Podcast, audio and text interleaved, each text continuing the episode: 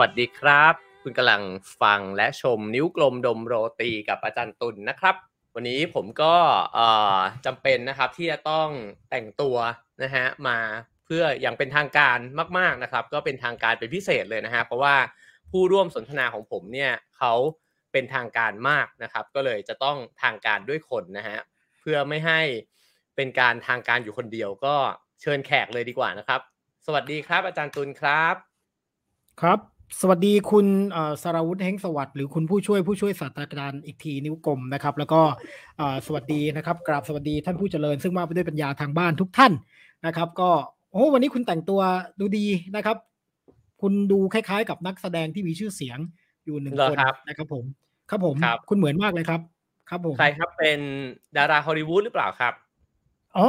ครับดาราญี่ปุ่นครับ ชื่อโคนันนะครับ เหมือนครับ มึงเหมือนมากเลยครับผม ใส่วงใส่แว่นด้วยไหนทำท่าไหนทำท่าแบบ ยิงลูกศรเลยดิไม่เคยอ่านว่ะคนนั้นไม่เคยโอ้โหไอ้ห่าเอ้ยคนนันทวิสารก็ได้อะแบบไทยเนี่ย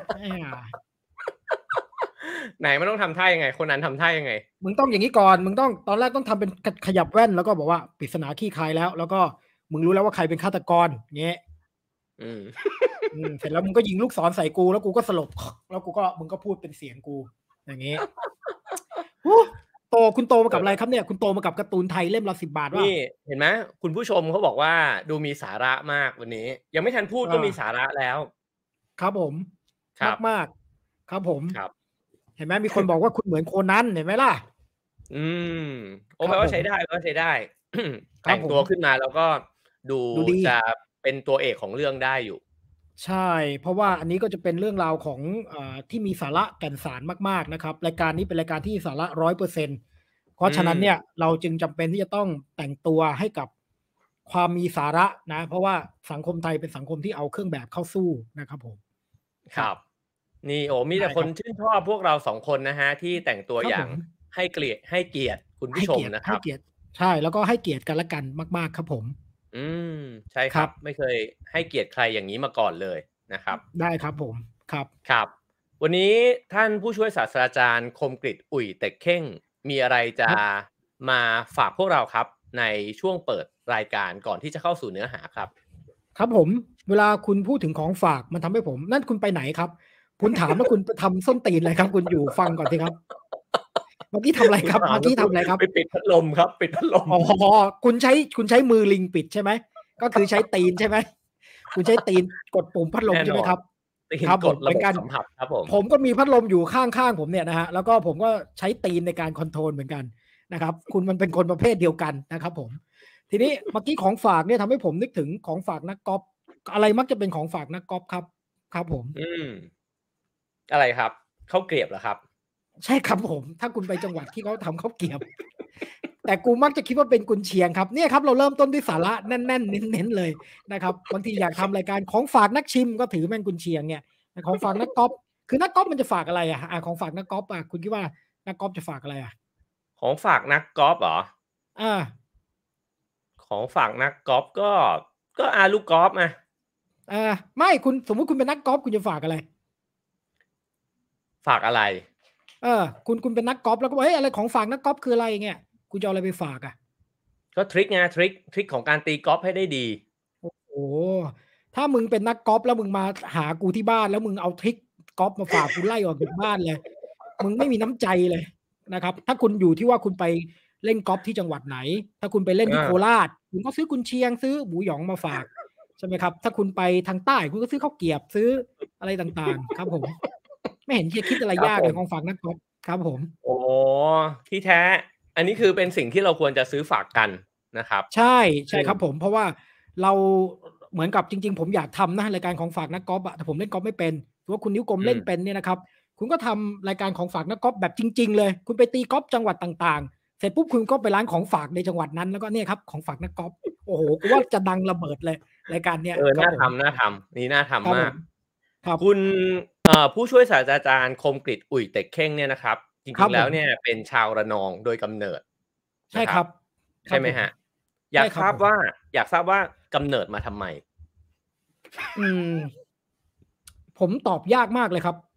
กำเนิดมาทำไมเนี่ย ต้องให้ย้อนไปถามพ่อกับแม่กูเลยไหมว่า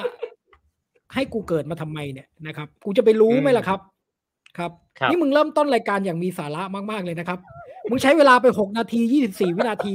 กับการคุยเรื่องส้นตีนอะไรก็ไม่รู้เนี่ยครับยังไม่เข้าเรื่องเลย ครับ ผมตั้งแต่ถามกูเลยว่าของเรารอฝกคนดูะไรเยก่อน เดี๋ยวเผื่อคนดูอ๋อเขามามาไม่ไม่ทันเอออ๋อไม่ทันทีนี้สาจะระถามว่าอย่าเพิ่งแล้วครับถ้านักกอล์ฟเนี่ย ไปตีกอล์ฟที่ละนองเนี่ย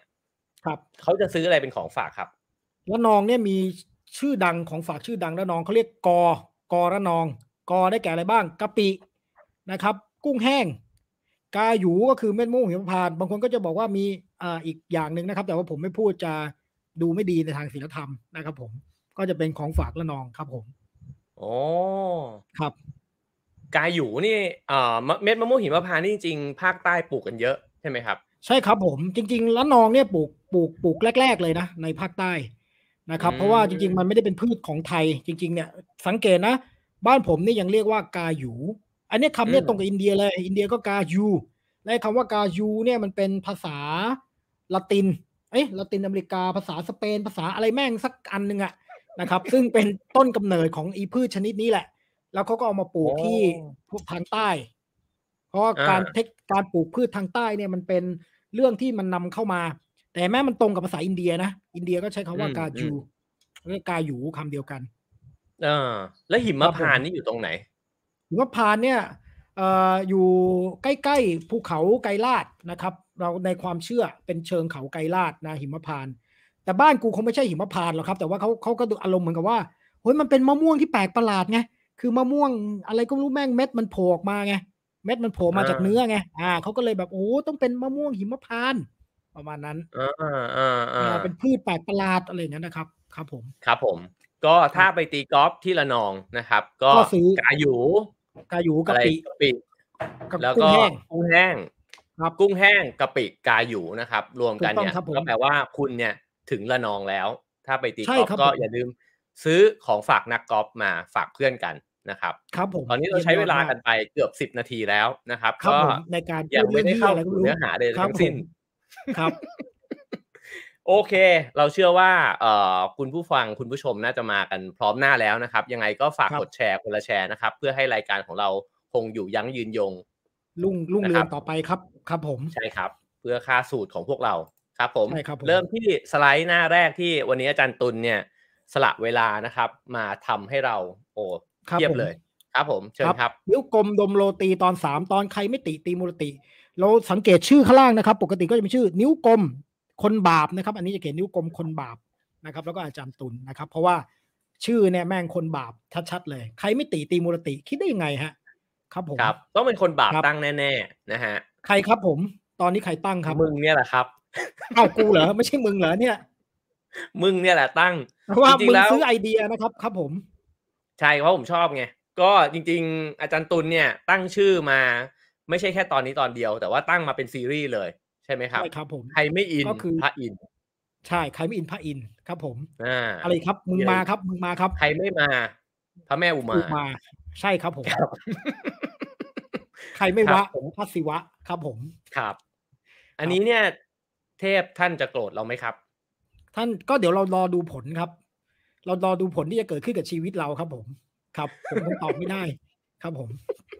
ครับผมเห็นช็อตไปตั้งแต่ตอนจะเริ่มต้นรายการแล้วนะครับ โอเคใช่อ่าเพื่อไม่ให้เป็นการเสียเวลานะครับ นี่ขนาดไม่เสียเวลา มึงกล้าก็ยังพูดคำนี้อีกเหรอมึงยังกล้าพูดคำนี้อีกเหรอเอาครับผม เชิญครับครับ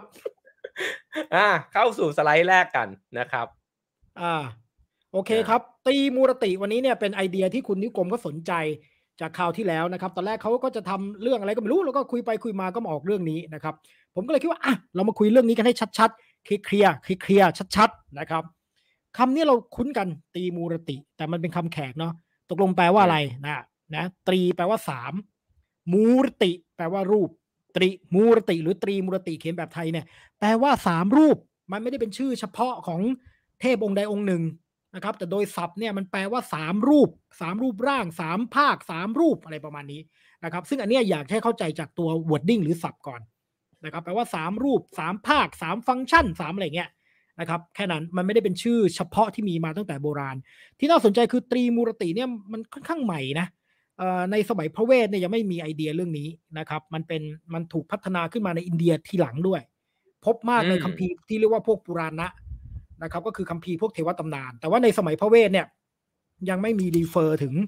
ถึงสิ่งที่เรียกว่าตรีมูรติ เขาว่ากันว่ามีในอุปนิสัตนิดนึง แต่ว่าก็คงไม่ได้เป็นเทพที่เป็นลักษณะเฉพาะอะไรเป็นพิเศษอ่าคือคุณต้องตระหนักอย่างหนึ่งว่าเวลาคุณพูดอะไรต่างๆ นานาเนี่ย คุณครับพูดราวกับว่าทุกคนเนี่ยมีความรู้พื้นครับฐานเนี่ยเท่าคุณหมดเลยนะครับเพราะให้ฉะนั้นกูเนี่ยปูแต่ละพื้อนย่างอีกแล้วเหรเนี่อยครับครับผมอะไรนะฮะให้กูปูพื้นอีกแล้วใช่ไหมฮะเอาปูมาครับ อยากให้กูปูอะไรมันต้องคลี่คลายนิดนึงครับแล้วก็อีผกมอย่างหนึ่งเมื่อกี้คุณบอกว่าเราจะมาคุยกันชัด ๆ เลยเนี่ย แต่ตอนเนี้ย เสียงคุณเนี่ยไม่ชัด ช่วยเอาเอาจริงไมเหรอค์ครับเข้าไปจ่อปากตัวเองนิดนึงกูต้องถืออย่างนี้เลยไหมครับ ในระหว่างที่กำลังถ้าอมได้อมนะฮะ อมได้อมเลยอย่างเงี้ยนะฮะใช่ใช่มันจะได้ชัดหน่อยคือยุคพระเวครับทเนี่ย ยุคพระเวทครับนี่ผมคือเมื่อไหร่ครับ อ่า คุณเนี่ยดีมากที่คุณเป็นคนที่ช่างซักช่างถามนะครับ เพราะว่าบางทีผมก็จะเร็วอย่างที่คุณบอกนะครับ ทีนี้เนี่ย สิ่งหนึ่งขอพูดก่อนยุคพระเวทได้ไหมครับ คือกูก็ไม่ชินตาเลยครับที่กูเห็นมึงแต่งตัวเงี้ยครับกูนึกว่ามึงจะร้องเพลงอยู่ตลอดเวลาเลย มึงมึงเหมือนโคนันด้วย แล้วมึงก็เหมือนนักร้องอะไรสักอย่าง แล้วมึงก็เหมือนเนี่ยมีคนบอกมึงเหมือนเจ้าบ่าว แล้วกูก็กำลังจะก็เนี่ยกำลังจะแบบเออ เป็นเพื่อนเจ้าบ่าวอะหรือเป็นพิธีกรงานแต่งอะไรเงี้ยนะครับ โอเคกูกูไม่ชินตานะครับ กูพูดเลยนะฮะอะไรนะเมื่อกี้มึงถามว่าอะไรนะพระเวทพระเวทพระเวทอ๋อปีไหนพระเวทพ ระเวทเนี่ยเป็นชื่อของหมวดคัมภีร์ในศาสนาฮินดูนะครับ แล้วก็เป็นจินตนาการทางศาสนา แต่การเริ่มต้นของยุคพระเวทเนี่ยน่าจะเริ่มต้นในช่วงประมาณ 3,500 ปีถึง 4,000 ปีที่แล้วนะครับ ยุคนั้นเนี่ยจินตนาการคือต้องเข้าใจว่าคนอินเดียเนี่ยความคิดเกี่ยวกับเทพของเขาเนี่ยนะครับเขาไม่ได้เขาไม่ได้มีแบบเหมือนกันทุกยุคทุกสมัยไม่ใช่ ความคิดเกี่ยวกับเทพเจ้าก็เปลี่ยนไปเรื่อยๆเรื่อย ยุคพระเวทก็แบบหนึ่ง ยุคถัดมาก็แบบหนึ่ง ปัจจุบันก็อย่างหนึ่งนะครับ เพราะฉะนั้นในยุคพระเวทเนี่ยมันเป็นยุคเริ่มต้นเลยของของอารยธรรมอินเดียในแง่ของความเชื่อทางศาสนาถวยเทพ 3,500 ปีถึง 4,000 ปีที่แล้ว เบสออนอ่าคัมภีร์ที่เรียกว่าพระเวทนะครับอ่าสามพัอ่านอันนี้ก็ถึงสี่พันปีที่แล้วอ่าสามใช่พันห้าร้อยถึงโดยสี่พันประปีมาณที่แล้วใช่ครับแล้วโดยพระประเวมาทณนี่คือเวทคืออะไรครับ เวทเนี่ยมันแปลว่าความรู้มันมาจากคำว่าวิทย์วิทย์ธาตุอะวิทย์คำเดียวกับวิทยาศาสตร์อะ วิทย์เนี่ยมันแปลว่าความรู้นะครับ เพราะฉะนั้นในพระเวทจริง ๆ ก็คือ ความรู้ของคนโบราณที่เกี่ยวว่าด้วยโลกและจักรวาลอะจักรวาลเกิดขึ้นได้ยังไง มีเทพอะไรบ้างเทพในธรรมชาติเป็นยังไง เราจะสรรเสริญเทพยังไง เราจะทำพิธียังไงอะไรอย่างเงี้ย ประมาณเนี้ยครับ อันนี้ก็คือสิ่งที่มันอยู่ในตัวสิ่งที่เรียกว่าพระเวทแต่มันไม่ได้เป็นคัมภีร์นะคัมภีร์มาเขียนทีหลัง พระเวทนี่ใช้วิธีจำกันมาก่อน เพราะว่าตัวหนังสือมมันมีทีหลังนะครับ ผม เพราะฉะนั้นอันนี้ก็แต่มันไม่ได้เป็นคัมภีร์เล่มเดียว แล้วมันก็ถูกเขียนขึ้นมาเรื่อยๆ แม้กระทั่งในสมัยพุทธกาลเนี่ยพระเวทก็ยังเขียนอยู่เลยอ่าเพราะฉะนั้นในพระเวทนี่มันไม่ได้เป็นคัมภีร์แบบเหมือนคุณนิ้วกลมเขียนอะไรนะ ไปฮิมาลัยไม่มีจริงอะจบใช่ไหมใช้เวลาหนึ่งปีสามปีจบไม่ใช่นะครับ พระเวทนี่มันต่อเติมกันมาเรื่อยๆ แม้จนถึงกระทั่งสมัยพระเจ้าอักบาร์นะ โมกุลแล้วนะยังว่ากันว่ายังมีพระเวทเขียนในนามพระเวทอยู่เลยบางเล่มอะโอ้ครับผมแปลว่าพระเวทก็ไม่มีเจ้าของคนเดียว เขียนต่อเนื่องอ่าแล้กันวมาเรื่อยพ ระเวทเนี่ยมันเป็นมันเป็นสิ่งเผยแสดงวิธีคิดของศาสนาโบราณก็คือ เทพเจ้าหรือพระเจ้าเนี่ยพูดให้ฤาษีฟังในหูฤาษีก็อ๋อก็ก็แบบจำแล้วก็เขียนออกมานะก็คือมันเป็นการเผยแสดงความเชื่อเขาเป็นแบบนั้นครับผมๆอืมครับผม ซึ่งเมื่อกี้ตุนบอกว่า ตรีมูรติเนี่ย ในยุคพระเวทเนี่ย ไม่มีใช่ไหมฮะ คือไม่ได้มีการใช่ครับกล่าวผมถึงคำนี้มาก่อน ใช่ครับไม่ไม่ได้กล่าวถึงคำนี้ นั่นแปลว่ายุคจินตนาการทางศาสนาอินเดียยุคต้นยังไม่มี เพราะว่าแม้กระทั่งพระศิวะหรือพระนารายณ์เนี่ย ก็เกิดขึ้นมาในยุคปลายปลายๆพระเวทแล้วนะหมายถึงว่าเกิดมาเป็นเทพสำคัญนะนะครับเพราะว่าเทพในพระเวทเป็นเทพที่เราไม่ค่อยคุ้นหรอก มารุตอัศวินอ่าอุษาอะไรเงี้ยนะเคยได้ยินใช่ไหมก็ไม่ค่อยได้ยินชื่อใช่ไหมเอออินทรเทพเนี่ยอาจจะได้ยินมารุตอัศวิน อุษาอินทรเทพวรุณ อะไรอย่างเงี้ยนะครับ มันจะเป็นเทพเซตนั้นอะเซตที่เหมือนกับคล้ายๆพวกกรีกโรมันอะแต่ว่าไม่เหมือนอ่าไม่เหมือนเทพที่เรารู้จักกันในปัจจุบันอ่าซึ่งอืมเออเมื่อกี้บอกว่าตรีมูรติเนี่ยแปลว่าสามรูป แต่ว่าใช่ครับผมสามรูปเนี่ยตุนบอกว่าไม่ใช่คำเฉพาะเทพองค์ใดองค์ใช่หนึ่งใช่นั่นใช่แปลว่าเพราะว่าอันนี้ครับผมงั้นเลยมันแปเป็ลนว่าคำตรีคำทั่วมูไปรมันติเป็นคำเนี่ยทั่วไปสามารถที่จะเป็นเทพสามองค์อื่นได้ด้วยไหมได้แต่ว่าก็เรียกต่างกันไป เช่นสมมุติว่าผมจะไปเรียก เทวีสามองค์ผมก็เรียกตีสักติก็ได้นะครับ คือมูรติมันแปลว่ารูปเฉยๆอะคุณรู้จักนักเขียนไอ้นักคิดคนหนึ่งแมกกิษณะมูรติเห็นไหมอ๋อใช่ไหมเขาก็ใช้คำว่ามูรติพระคเนศเนี่ยในอินเดียคุณไปเที่ยวเขาก็เรียกมงคลมูรติ คือมูรติมันเป็นคำกลางๆอะมันแปลว่ารูปอะนะครับอ๋อนะพระคเนศก็ถูกเรียกเดี๋ยวพอเราคุยกันจบเราถ่ายมูรติกันไว้ อันนี้ได้ไหมใช่ได้ครับผม คุณก็เป็นโคนันอ๋อมูรติอย่างเงี้ยตอนเนี้ยนะครับผมอ๋อผมก็เป็นวิชาการนักวิชาการมูรติ อะไรเงี้ยครับ ผมมันเป็นคำกลางๆครับคำนี้อ๋อโอ้ครับผมอันนี้อันนี้เริ่มได้ความรู้ เริ่มมีความรู้นะครับ ตอนนี้เริ่มเริ่มมีควาดูมดีรู้แล้ว เริ่มดูดีครับ ผมครับครับผม ทีนี้ปัญหาอย่างหนึ่งก็คือตกลงแล้วตรีมูรติ who are you คือใครอืมนะครับอืมผมก็พยายามจะไปสรุปว่า เอ้ยว่ามีแนวคิดเรื่องเนี้ยกี่แบบนะครับ อย่างที่หนึ่งไอ้แบบที่เราเข้าใจกันทั่วไปเลย มีเทพสูงสุดนะ สูงสุดนะไฮไลท์ก็สูงสุดนะสามองค์ที่มีสถานภาพเท่า ๆกัน อันนี้จะเป็นอืมความเข้าใจทั่วๆไปใช่ไหมเช่นมีเดี๋ยวองค์ไหนว่าอีกทีหนึ่งนะ แต่ว่าอันนี้ความเข้าใจทั่วไป อันที่สองเป็นเทพสูงสุดสามองค์ แต่มีองค์ที่ใหญ่กว่าชาวบ้านเขาในสามองค์นั้นอีกหนึ่งองค์อ๋ออะฮะอ่าอันแรกอันแรกสามองค์สูงสุดแต่เท่าเท่าๆกัน อันที่สองอ่าเนี่ยสามองค์แต่มีองค์นึงอะก็ใหญ่สุดในในกวนนั้นก็คือเป็นเซนเตอร์ของวงอะนะครับอีกทีหนึ่งนะครับ อันที่สามคือสามองค์รวมกัน อันนี้ความคิดใหม่อืม แบบต้องรวมกันมาในร่างเดียวอะไรเงี้ย อันนี้เป็นความคิดใหม่ อันที่สี่อ่าสูงสุดองค์เดียว แต่แบ่งออกมาให้เห็นเป็นสามอืม งงไหมงง อ่า งงอะไรครับพี่ งงว่ามันมีสี่ความเชื่อเนี้ยอยู่ได้ยังไง ในเมื่อ เออ มันก็เป็นศาสนาเดียวกัน แล้วก็พูดถึงสิ่งเดียวกันด้วย แต่ว่ากลับมีมุมมองที่มันต่างกัน ทำไมมันเป็นแบบนั้นได้ ก็ศาสนาฮินดูเนี่ยเป็นศาสนาธรรมชาตินะครับ เป็นศาสนาธรรมชาติ ทีนี้มันก็มีความแตกต่างกันโดยพื้นที่โดยประวัติศาสตร์ โดยสายการปฏิบัตินะเพราะฉะนั้นเนี่ยเอ่อแต่ละนิกาย แต่ละสายปฏิบัติ แต่ละ tradition แต่ละพื้นที่ก็ตีความเรื่องพวกนี้ต่างกันนะเพราะฉะนั้นแม้กระทั่งเรื่องตรีมูรติเนี่ย มันก็อยู่ที่แต่ละนิกายเขาจะตีความกันอย่างไร ไอ้ที่กลายเป็นว่าองค์หนึ่งแบ่งได้สามภาคเนี่ยอันนี้มันจะเกิดขึ้นเพราะความเชื่อเป็นนิกาย แต่ถ้าคุณเป็นชาวบ้านทั่วไปหรืออะไรคุณก็อาจจะคิดว่าเออมีเทพสามองค์เท่ากัน และเป็นเทพสูงสุดอะไรอย่างเงี้ยนะครับ ซึ่งอันนี้มันก็จะขึ้นอยู่กับเงื่อนไขหรือบริบทต่างๆกันอ่าอันนี้ก็คือแคปหน้านี้กันไว้ได้เลยนะครับ อาจารย์ตุลรวบรวมอ่าความรู้มานะฮะสามซึ่องงค์เท่ากันสามองค์อ่าแต่มีองค์หนึ่งสูงสุด แล้วก็อ่าเทพสามสุดสามองค์รวมกัน แล้วก็อันสุดใช่ท้ายก็คือ องค์เดียวเทพสูงแต่สุดแบบองค์เดียวสามภาคเป็นสามภาคอืมหรือหลาย ๆ ภาค ซึ่งเดี๋ยวเดี๋ยวคุณจะคลี่คลายออกมาทีละอันไหมผมจะค่อยๆขี้ออกไปทีละนิดทีละนิดครับ ผมเหรอครับ ครับครับ ผมทำสี่อันเนี้ยเพื่อผมให้ผมไม่งงเองมึงเข้าใจไหมครับกูจะได้ไม่งงเองด้วยเพราะว่ากูอ่านไปอ่านมากูก็เริ่มงงๆว่าไอ้เหี้ยตกลงความคิดมันประมาณไหนนะครับเพราะฉะนั้นกูก็ต้องชดโน้ตของกูไว้เองด้วยเหมือนกันนะครับ โอ้ครับผมเอออะดีครับดีเมื่อกี้เมื่อกี้เหมือนคุณเปิดมาอันนึงแล้ว อ่า อ่าอันนี้เป็นเวอร์ชั่นทั่ว ๆ ไปเลย ก็คือมีสามองค์เท่ากันเห็นไหมผมก็เลยเลือกรูปที่เขานั่งนั่งนั่งเบาะเดียวกันอาจจะเบียดเบียดหน่อยนะครับ แต่ว่านั่งเบาะเดียวกันนะครับ ก็คือเบาะดอกบัวนะครับ ก็คือมีพระพรหมเห็นไหมพระพรหมรูปแรก พระพรหมนี่จะแก่ๆหน่อยนะครับ แล้วก็พระวิษณุนะครับ แล้วก็พระศิวะนะครับนะพรหมมาวิษณุมาเหตุนะบางทีอินเดียก็จะชอบใช้ wording อย่างเงี้ยพรหมมาวิษณุมาเหตุนะครับ ก็คือพระพรหมเป็นผู้สร้าง พระวิษณุเป็นผู้รักษา พระศิวะเป็นผู้ทำลายหรือหมุนเวียน อันนี้เป็นความเข้าใจโดยทั่วไป อืมซึ่งอันนี้เป็นสิ่งที่ทุกคนรู้ใช่ไหมอ่า อ่า อันนี้อยากก็คือเป็นรู้ว่าเทพสามองค์ครับผม เวลาเรียงกันเนี่ย หรือว่านั่งหรือว่ายืนกันเนี่ยเขาต้องเรียงกันแบบนี้หมดไหมพรหมวิษณุศิวะเนี่ย อันนี้เรียงตามเรียงตามชื่อ อันนี้ผมก็เอามาให้ตามชื่อนะครับ เพราะว่าเขาพยายามจะเรียงจากสร้างรักษาหรือดำรงไว้แล้วก็หมุนเวียนหรือทำลาย แต่ว่าการนั่งกันเนี่ย อันนี้มีนัยยะสำคัญ เพราะว่าอืมถ้าคุณนั่งกลางเนี่ยนะครับ คุณก็จะกลายเป็นเซนเตอร์ ก็แปลว่าคุณสำคัญสุด ซึ่งเดี๋ยวในแต่ละนิกายเราจะเห็นเลยว่าการจัดเรียงเนี่ยมันมีนัยยะสำคัญว่าใครอยู่ตรงกลาง แต่อันนี้เนี่ยโอ้แค่พยายามที่จะเอามาให้ดูว่าอ๋อมีสามองค์ประมาณนี้ครับผมอ่าครับผมอืมคุณจะอธิบายสักนิดนึงไหมว่าสร้างรักษาทำลายเนี่ย มันมีความหมายอืมลึกซึ้งอะไรมากกว่านั้นไหม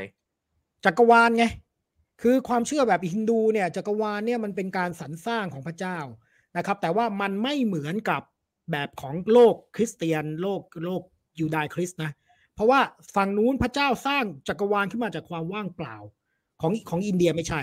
ถ้าเราไปดูในปรัชญาอินเดียเนี่ยสสารมีอยู่แล้วนะครับสสารมีอยู่แล้วชีวตมันหรือดวงวิญญาณทั้งหลายมีอยู่แล้ว พระเจ้าทำหน้าที่เหมือนนายช่างรวบรวมสิ่งเหล่านี้ขึ้นมา แล้วก็สร้างมันขึ้นมา จากสิ่งที่มีอยู่แล้ว เช่นสสารอะไรอย่างนี้เป็นต้นนะครับ เพราะฉะนั้นเนี่ยอันนี้เป็นวิธีคิดแบบฮินดูนะอืมหรือว่าถ้าบางทีคุณไปเห็นรูปศิวะเต้นรำใช่ไหมมันก็จะเหมือนกับอาตอนที่อะไรครับ ตอนที่เอ่อเราดูคลิปพระศิวะเต้นแล้วมีวงไฟอะไรเงี้ย อันนั้นก็คือวิธีสร้างแบบวิธีแบบฮินดูคือ dance dance แล้วจักรวาลก็ออกมาเอ่ออะไรประมาณนั้นอะ อันนั้นจะเป็นอันนี้คือสร้างในความหมายของการอืมสรรสร้างจักรวาลนะครับผมอืม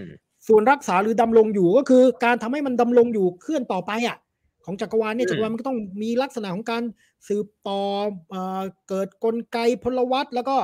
เพื่อให้มันดำรงอยู่เพราะฉะนั้นพระวิษณุเนี่ยเราจะเห็นว่าบทบาทในตำนานเขาจะเป็นผู้คอยดูแลใช่ไหมมีความชั่วอืมเกิดขึ้นเขาก็จะต้องไปจัดการไม่งั้นทุกอย่างก็ชิบหายหมดนะครับอืมก็จะมีลักษณะของของการดูแล ส่วนอืมพระศิวะเนี่ยนะครับ ถ้าคุณไปดูในเทวตำนานเขาจะมีตาที่สามใช่ไหมเอออ่า แล้วก็จะมีอ่าเพลิงกรดมาเขาเรียกปะไลกันเนี่ยปุ๊บขึ้นไปเนี่ยนะก็ปุ๊บก็คือโลกก็ปะไลปะไลแปลว่าทำลาย แปลว่าแตกอ่า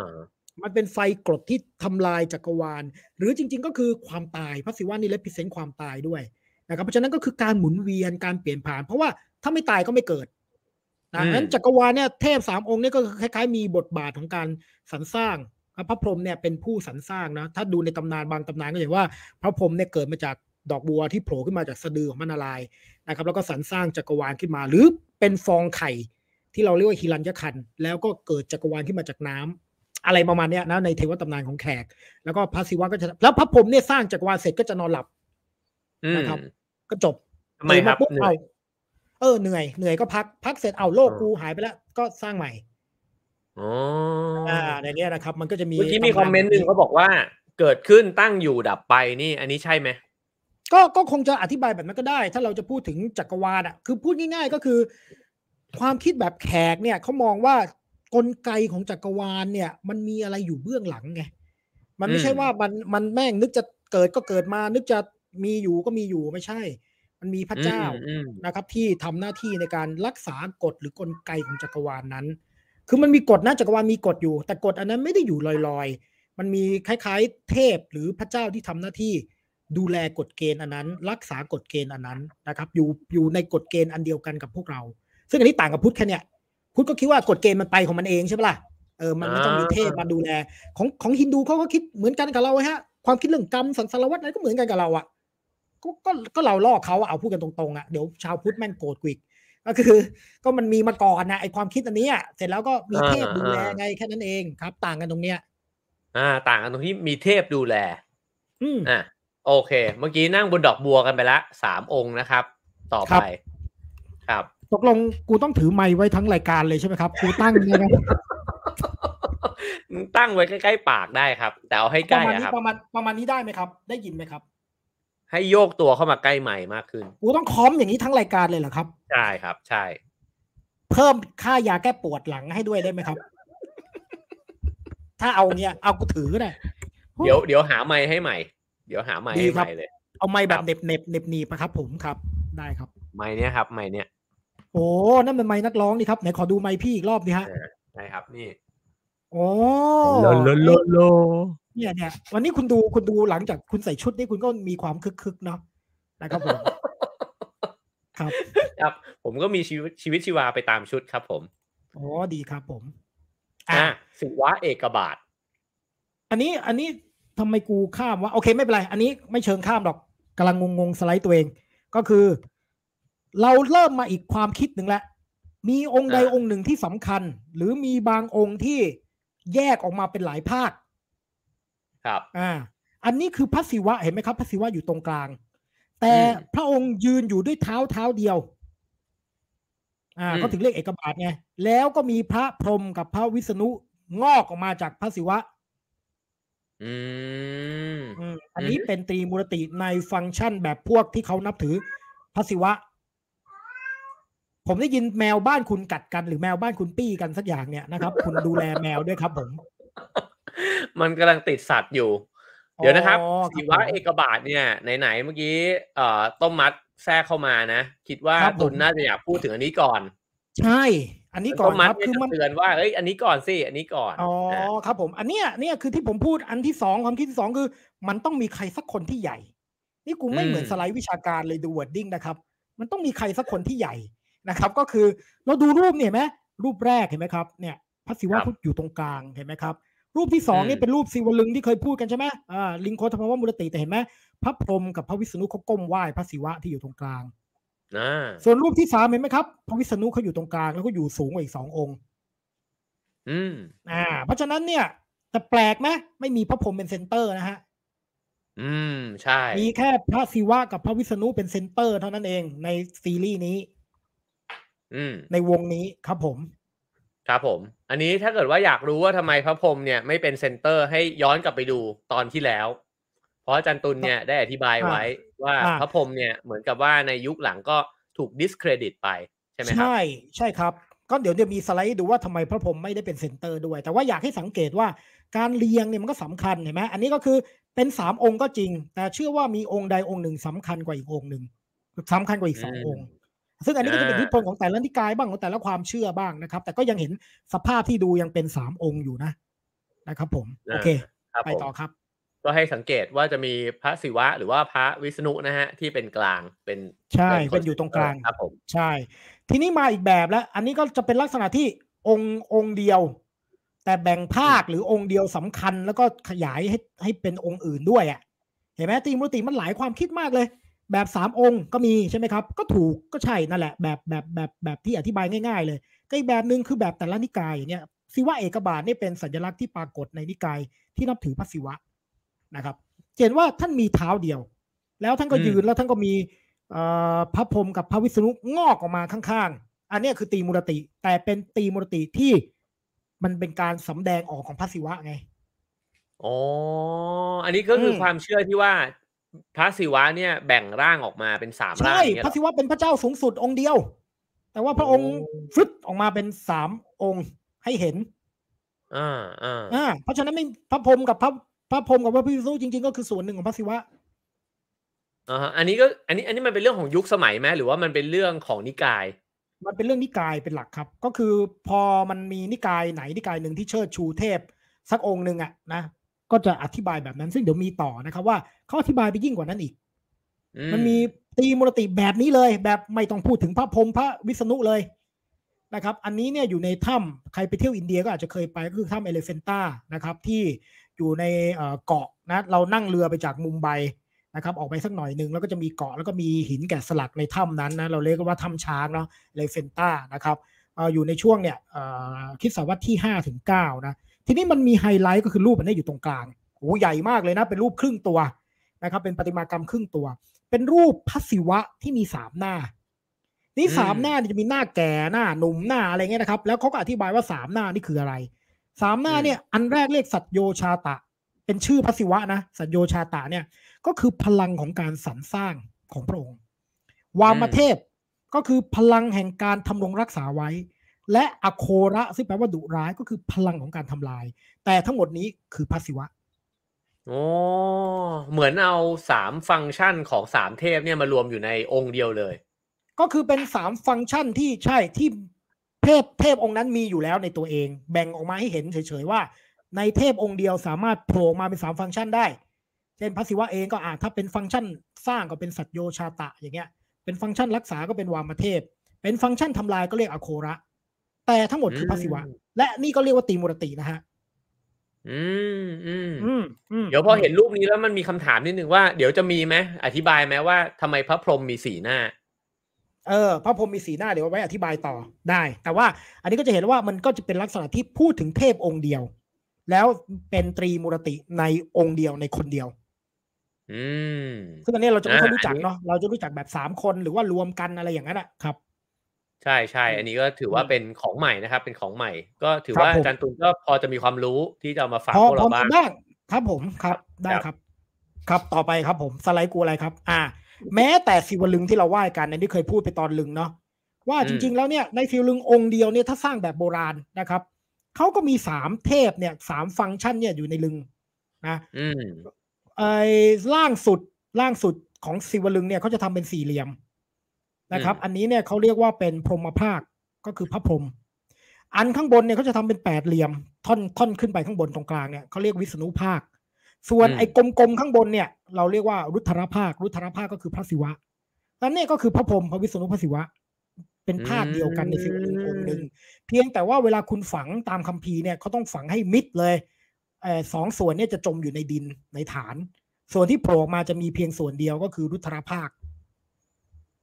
โอ้อืมอันอันนี้หมายถึงว่าศิวลึงโดยทั่วไปเลยไหมที่จะเป็นสามส่วนแบบนี้ ใช่เวลาคุณไปดูโบราณสถานในเมืองไทยอะครับก็ก็อย่างนี้ทั้งนั้นแหละ คุณไปขุดเจอก็อย่างนี้หมด แต่ว่าภายหลังอะต้องการจะโชว์ศิวลึงมั้งหรือคนไม่รู้ ก็ตั้งให้เห็นสามส่วนเลย แต่ว่าตามประเพณีในคัมภีร์อาคามาเนี่ยคือต้องฝังมองไม่เห็นนะครับเป็นสองส่วนแรกเอ่าอะไรประมาณนี้อ่าอัอ่านนี้เนี่ยอันเนี้ยอันนี้ก็แสดงให้เห็นว่าอันนี้ก็เป็นความคิดว่าจริง ๆ เนี่ย ฟังก์ชันของเทพสององค์นี่ก็อยู่กับพระศิวะนั่นแหละพระศิวะก็คือพรหมมาวิษณุรุทระนั่นแหละ อยู่รวมกันอยู่ในอันเดียวกันนั่นแหละ เออ แต่เวลาจริง ๆ ถ้าเราเห็นศิวลึงแบบว่าสมบูรณ์แบบเนี่ย แล้วอยู่มีฐานเนี่ย เราก็จะเห็นเฉพาะส่วนบนใช่ไหมไม่ได้เห็นใช่ส่วนใช่แปดเหลี่ยมอะไรแบบนี้เท่าไหร่ ใช่ครับ ถ้าตามตามประเพณีอะจะไม่เห็นส่วนแปดเหลี่ยมกับสี่เหลี่ยม มันจะฝังอยู่ใต้ดินอือืมครับผม โอ้วันนี้ความรู้ใหม่เยอะเลยนะครับ วันนี้คุณคุณมาแน่นมาก ผมผมแน่นครับไม่ได้หรอกครับเพราะคุณแต่งตัวให้เกียรติผมใช่คครัรับบผมผมรู้สึกว่ารู้สึกดีมากเลยที่เอ่อ ความรู้เนี่ยมาแมทช์กับชุดที่ผมใส่นะฮะ ใช่ ทีนี้เนี่ยแม้แต่พระวิษณุก็มีนะครับ การแบ่งภาคครับเราคิดว่าเอ้ยพระวิษณุเป็นเทพองค์เดียวไม่ใช่ ในฝ่ายที่เขาเป็นนิกายเขาเองอะ่ะพระวิษณุก็โผล่มาสี่ภาค ไม่ใช่สามด้วยนะสี่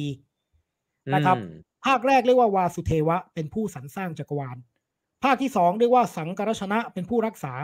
แล้วก็ภาคที่เรียกว่าปัทยุมนะเป็นผู้ทำลาย แต่ว่าพระองค์ยังจำแรงมาอีกภาคหนึ่งเพื่อ มาสั่งสอนพวกเรา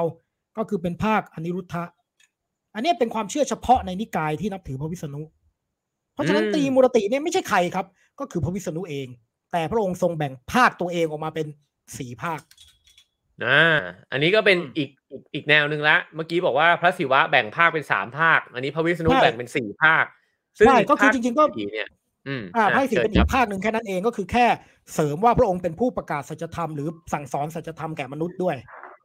ซึ่งมันเชื่อมต่อมาถึงตอนที่ฮินดูเขาพยายามจะบอกว่าพระพุทธเจ้าเนี่ยก็เป็นเป็นภาคหนึ่งของพระวิษณุด้วยไหมใช่อันนั้นจะเป็นอีกเซตความเชื่อหนึ่งที่เรียกว่าอวตารซึ่งอวตารเนี่ยมันจะเป็นอีกเซตความเชื่อหนึ่งว่าพระเป็นเจ้าในยแบ่งภาคมาในโลกเพื่อทำ mission ต่างๆอันนี้อันนั้นจะอันนั้นจะเป็นลลงมาอีก แต่ว่าวยูหะเนี่ยเป็นภาคใหญ่ของพระเจ้าเลย คือแปลว่าจักรวาลนี่มีพระเจ้าองค์เดียวเขาคิดแบบ monism นะครับเขาเชื่อว่ามีพระเจ้าองค์เดียวนะ ก็คือพระวิษณุเป็นพระเจ้าสูงสุด แล้วพระองค์เนี่ยแสดงพระองค์เองออกมาในหลายลักษณะ อันนี้ก็เป็นความเชื่อของนิกายเขาไงใช่ไหมเราก็จะเห็นเลยว่าเฮ้ยฮินดูเนี่ยมันไม่ได้มีแบบความเชื่อเรื่องพระเจ้าองค์เดียว อะไรไอ้พระเจ้าหลายองค์อะไรอย่างเงี้ยไม่ใช่นะเชื่อหลายแบบนะครับ ขึ้นอยู่กับว่าคุณอยู่ในนิกายไหนคำอธิบายเป็นยังไงอืมอืมอืมก็คุณเป็นพระมันมีเป็นสายวะ คุณก็จะเห็นเลยว่าเออเขาก็จะบอกว่าพระศิวะสูงสุด เพราะฉะนั้นพระองค์ก็เป็นตรีมูรติพอคุณเป็นนับนับถือพระวิษณุ พระวิษณุก็สูงสุด แล้วพระองค์ก็เป็นตรีมูรติเนาะทีนี้อืมสมมติอยู่ในนิกายที่นับถือพระวิษณุเนี่ยเขาอืมเขามีพระศิวะไหมหรือเขาคิดเห็นยังไงกับพระศิวะ มีครับเขามีพระศิวะมีพระพรหมเขาคิดว่าพระพรหมเนี่ยเป็นเทพชั้นรองที่นับถือพระวิษณุอีกทีหนึ่งโอ้ผมเล่าเรื่องหนึ่งให้ฟังเป็นเรื่องแปลกๆนะที่อินเดียพอดีไม่ได้เอารูปขึ้นนะครับ ที่อินเดียมันมีวัดวัดหนึ่งก็เอ่อชื่อ ติลุมาลา เป็นเป็นชื่อภูเขานะครับ ติลุมาลา แล้วก็พระชื่อบาลาจีนะภาษาแขกนะหรือว่าสันสกฤตเรียกว่าพระเวงกเตสะ อยู่บนยอดเขาเลย เป็นวัดอันดับหนึ่งเลยวิหารเนี่ยทำด้วยทองคำเลยนะฮะวิหารทำด้วยทองคำเลยนะครับ ผมไปดูมาแล้ว ทีนี้ข้างในเนี่ยมีเทวรูปพระวิษณุอยู่เขาเชื่อกันว่าอันนั้นเป็นพระวิษณุจริง ๆ บนโลกอืมคือพระวิษณุเนี่ยไม่ได้แค่อวตารมาสิบอวตารนะด้วยความที่ท่านรักพวกเราเนี่ยพวกเราดูเป็นคนบาปเนี่ยคุณนิ้วกลมก็ดูเป็นคนบาป คมกิจเนี่ยก็ดูเป็นคนบาปนะครับ ท่านก็สงสารพวกเราว่าไอ้พวกหาเนี่ยมึงไม่ได้ขึ้นสวรรค์ไปเฝ้ากูหรอกนะครับ เพราะฉะนั้นท่านก็เลยลงมาบนโลกนี้ เพื่อจะให้พวกเราได้ไปเจอท่านนะครับ โดยที่ท่านยอมมาเป็นเทวรูป ในเทวสโอ้ถานคือเทวรูปคือท่านเลย ใช่คือคือเป็นเซลล์มันไม่ใช่รูปจำลองคือนั่นไม่คือใช่ท่ารูนปเลยจำลองไม่ใช่รูปอืมจำลองไม่ใช่สิ่งที่มนุษย์สร้างขึ้นความเชื่อนิกายเขาเป็นอย่างนั้น เพราะฉะนั้นมันจะมีวัดบางวัดเหล่านี้ครับที่เชื่อว่าพระในวัดนั่นนะคือพระเจ้า บนโลกทีนี้เนี่ย ทีเนี้ยเวลาไปก็จะเหมือนกับว่าเราก็จะได้ไปเฝ้าพระเจ้าบนโลกไงเพราะฉะนั้นคิวจะยาวมากนะครับ วันเนี้ยคนนี่สามหมื่นคนเป็นอย่างต่ำทุกวันนะฮะ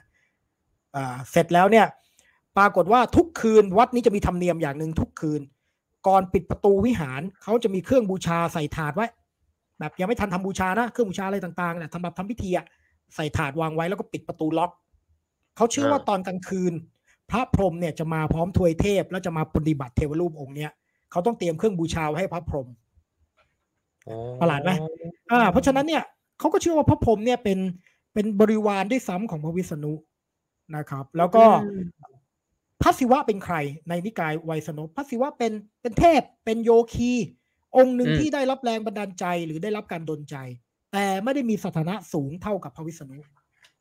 อืมแค่นั้นเองเพราะฉะนั้นก็ต่ำกว่า นะครับงั้นเทพเทพสอนเอ่อเทพของนิกายอื่นก็ก็ต่ำกว่าอ้ออืมอืมอืมเฮ้ยอย่างนี้ถามแบบคล้ายๆคราวที่แล้วเหมือนกัน ว่าสมมุติว่าคนฟังแบบนี้อาจจะบอกว่า เอ๊ะแล้วคนที่นับถือแบบนี้เนี่ย ก็จินตนาการไปแล้วอาจจะแบบบางคนอาจจะบอกว่าเอ้ยมัน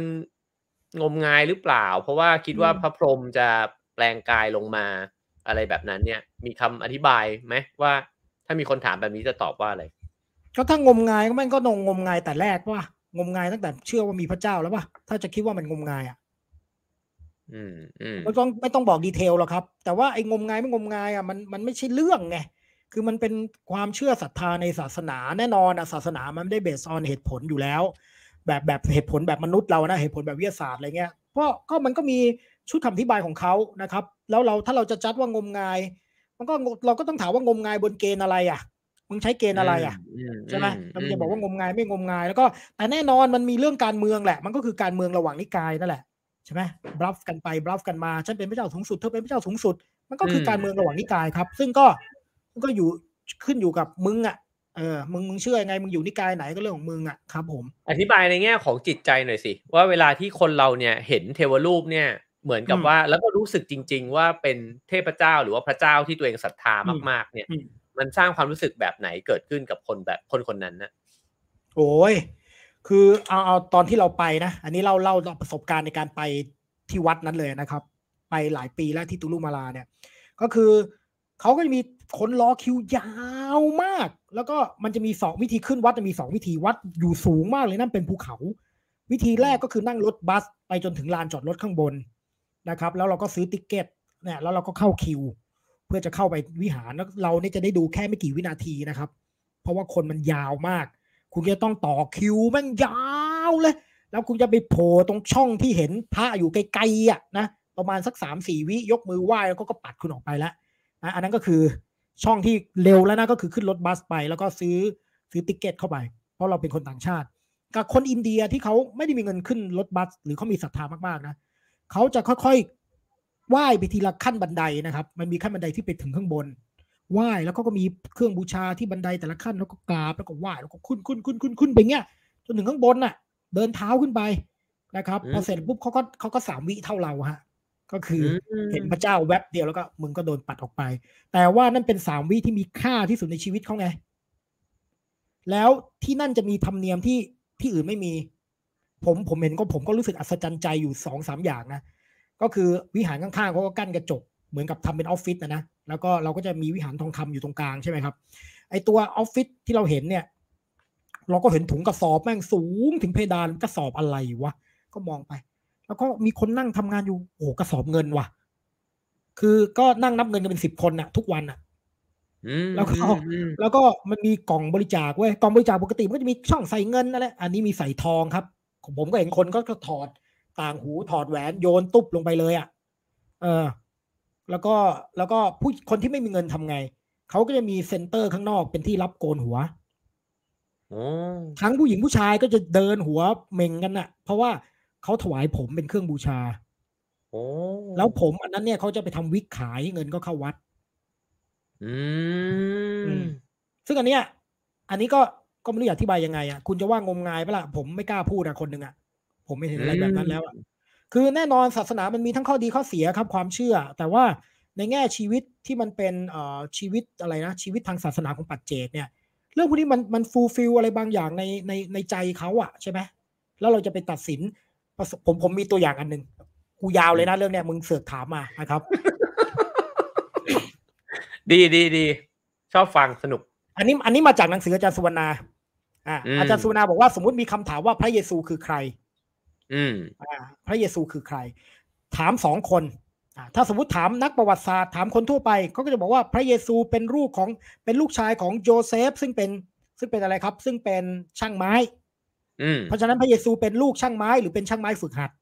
ใช่ไหมชาวนาซาเรตแต่ถ้าคุณเอาคำถามเดียวกันเนี่ย พระเยซูคือใครไปถามเปโตร เปโตรก็คือปีเตอร์นะเซนต์ปีเตอร์อะซึ่งเป็นลูกศิษย์ใกล้ชิดพระเยซู ปีเตอร์ก็จะตอบว่าอะไรฮะปีเตอร์ก็จะตอบว่าพระเยซูเป็นพระเจ้าผู้ทรงชีวิต อืมอืมอืมคำถามของผมคือคำตอบไหนผิดอะ อืมอืมทำไมปีเตอร์ถึงไม่พระปีเตอร์รู้ไหมพระเยซูเป็นช่างไม้ปีเตอร์รู้ แต่ทำไมปีเตอร์ตอบว่าพระเยซูเป็นพระเจ้าผู้ทรงชีวิตอืมอืมเพราะว่าอืมประสบการณ์ของเขาความสัมพันธ์ของเขา ความจริงของเขา มันสัมพันธ์อยู่กับชีวิตพระเยซูไง เขามีพระเยซูเป็นคนที่เขารัก เป็นอาจารย์ที่เขารัก เขามีความสัมพันธ์กันยาวนานหลายปี เขาเห็นพระเยซูต้องตายบนกางเขน เขามีความเชื่อมั่นศรัทธาเขาเอาชีวิตของเขาเนี่ย เป็นไงครับ ไปสู่ความเสี่ยงด้วยความรักที่เขามีต่อพระเยซู เราจะตัดสินไหมว่าวอดดิ้งที่ปีเตอร์ตอบว่าพระเยซูคือพระเจ้าทรงชีวิตผิดปะล่ะเอคุณกล้าพูดกับปีเตอร์ไหมว่ามันผิดอะหรือเหมือนผมถามคุณก็ได้อะชิงชิงเป็นใครครับ อืม คุณเป็นตอบว่าอะไรผู้หญิงครับที่ที่ เกิดมาแล้วทำให้ชีวิตผมมีความหมายอ่ากูหมั่นไส้มึงมากเลยตอนแรกกูพูดนะกูหมั่นไส้มึงมากอุ้ยแต่เมื่อกี้อธิบายได้ดีมากเลยนะ ซึ่งจริง ๆ มันเออโอ้โหมันถกกันได้อีกเยอะเลยนะ เพราะว่าเออก็มีคนที่บอกว่าเวลาคนคนหนึงเนี่ยไหว้พระพุทธรูปเนี่ยจริงอืมๆคนแต่ละคนไหว้พระพุทธรูปด้วยความรู้สึกที่แตกต่างกันนะเอออืมแล้วก็มันก็อาจจะไม่มีใครควรจะไปตัดสินใครด้วยว่า เขาจะไหว้ด้วยความรู้สึกแบบไหน เพราะประสบการณ์แล้วก็ ความรู้สึกภายในของเขามันก็แตกต่างกันไปเนาะใช่ใช่สำหรับคนอื่นชิงชิงก็อาจจะเป็นภรรยานิ้วกลมใช่ไหมหรือว่าชิงชิงเป็นอืมหญิงสาวคนหนึ่งอายุเท่านั้นเท่านี้ แต่สำหรับคุณมันไม่เออใช่ไงสำหรับคุณอ่าชิงชิงเป็นมากกว่านั้นไง แล้วถามว่าคุณผิดปะเราที่คุณจะตอบแบบนั้น ก็ไม่ผิดอะ อืมใช่เออใช่ใช่เออโอ้เรื่องศรัทธานี่เดี๋ยวไว้ต้องคุยกันยาวๆสักอันหนึ่งช่วยมาอธิบายนิดนึงว่าทำไมคนทิเบตเนี่ยเขาถึงกราบอัสดางคประดิษฐ์เนี่ย กันเป็นแบบอ่าร้อยกิโลสองร้อยกิโลใช่ไหมเข้าไปที่กรุงอ่าลาซาเนี่ยอ่าเออ่าออันนั้นก็อันนั้นก็เรื่องยาวเลยครับพี่ คือพี่จะเออเอาทุกเม็ดที่ผมพูดมาขยายเลยใช่ไหมครับครับกูจะได้เตรียมตัวครับผม ผมจะจดทดเก็บไว้ทุกอันนะครับ แล้วก็ใครที่ฟังอยู่คุณผู้ชมนะฮะ สนใจประเด็นไหนก็ไฮไลท์ไว้ได้นะครับ เพราะว่าอาจันตุลเขาพูดได้หมด พูดได้ทุกอย่างนะครับ ครับผม อืมครับผมทีนี้อันนี้ก็จะเป็นอีกรูปหนึ่งเอามาเสนอเฉยๆว่าโอเค ความเชื่อของนิกายเขาก็บอกพระพระพระวิษณุคือพระเจ้าสูงสุดเนี่ยพระองค์เป็นจักรวาลด้วยนะวิศวรูปก็คือ รูปของจักรวาลอันนี้อยู่ในคัมภีร์พระควัตคีตาไงเห็นไหมอืก็มพระวิษณุเป็นทุกสิ่งทุกอย่างนะครับ หรือว่าในภายหลังก็จะมีเป็นพระกิษณะด้วยซ้ำเหมือนจะมีสไลด์ต่อไปใช่ไหมว่าเออไม่ได้เป็นเพียงแค่พระนารายณ์หรือพระวิษณุเท่านั้นนะครับ เป็นเอออันเนี้ยเราจะเห็นอันเนี้ยเอ่อโลกจักรวาลของพระวิษณุเนี่ยสวรรค์ของพระองค์เห็นไหมมีพระศิวะพระพรหมพระอะไรต่างๆ มาเฝ้าแหน มันอันนี้ก็จะเห็นเลยว่า ตีมูรติเนี่ยมันจริง ๆ มันก็เบสออนนิกายไงเออว่าเทพไหนใหญ่สุดนะครับ ในนิกายเขาเขาก็เชื่อว่าแบ่งภาคไปทำหน้าที่ต่างๆกันนะหรืออ่าตรงนี้ตรงนี้ภายหลังชัดเจนตรงนี้ชัดเจนเออเห็นชัดนะเออว่า แต่ว่าไม่มีพระพรหมจะมีพระวิษไม่ณุมีกับพระศิวะ แล้วก็อยู่เป็นที่ใหญ่ว่าอยู่ที่นิกายไหน แล้วเขาก็จะใช่เชื่อว่าเทพองค์นั้นแหละที่เป็นพระเจ้าสูงสุดใช่ไหมอ่าใช่ใช่ทีนี้มีคำถามมีคำถามว่าครับ แล้วเวลาคนฮินดูเนี่ยเขารู้สึกครับกับเทพเจ้าเนี่ย คืออะอย่างคริสเมื่อกี้ตุนพูดถึงพระเยซูก็จะเห็นว่าพระเยซูก็มีความเป็นมนุษย์แหละ แต่ว่าอืมอย่างเวลาเขาเขานึกถึงพระวิษณุพระศิวะอย่างเงี้ยอืมเขานึกถึงเป็นยังไงอะเป็นรูปร่างไหมหรือว่าเป็นพลังงานหรือว่าเป็นยังไง อันเนี้ยมันขึ้นอยู่กับว่าคุณเป็นศาสนิกระดับไหนแบบไหน ถ้าสมมติว่าคุณเป็นศาสนิกที่เป็นชาวบ้านชาวบ้านเขาก็นึกแบบชาวบ้านนะครับ ก็เป็นพระเจ้าที่มีรูปร่างหน้าตามีตำนานต่างๆ ใช่ไหมเออพระองค์มาช่วยเราในเวลาอย่างนั้นอย่างนี้ก็คือเป็นเป็นแบบเป็นเป็นเป็นรูปร่างอะ่ะ เพราะว่าคุณจะสัมพันธ์ยังไง ถ้าคุณคิดถึงพระเจ้าแบบพลังงานอะอืมแต่ถ้าคุณคิดว่าเออพระองค์ก็เหมือนกับพี่ชายเหมือนพ่อเหมือนเพื่อนใช่ไหมเออเวลาเราเดือดร้อนพระองค์ก็มาช่วย อันนี้ก็คือวิธีคิดทั่วๆไปอยู่กับพระเจ้า ที่ชาวบ้านเขามีกัน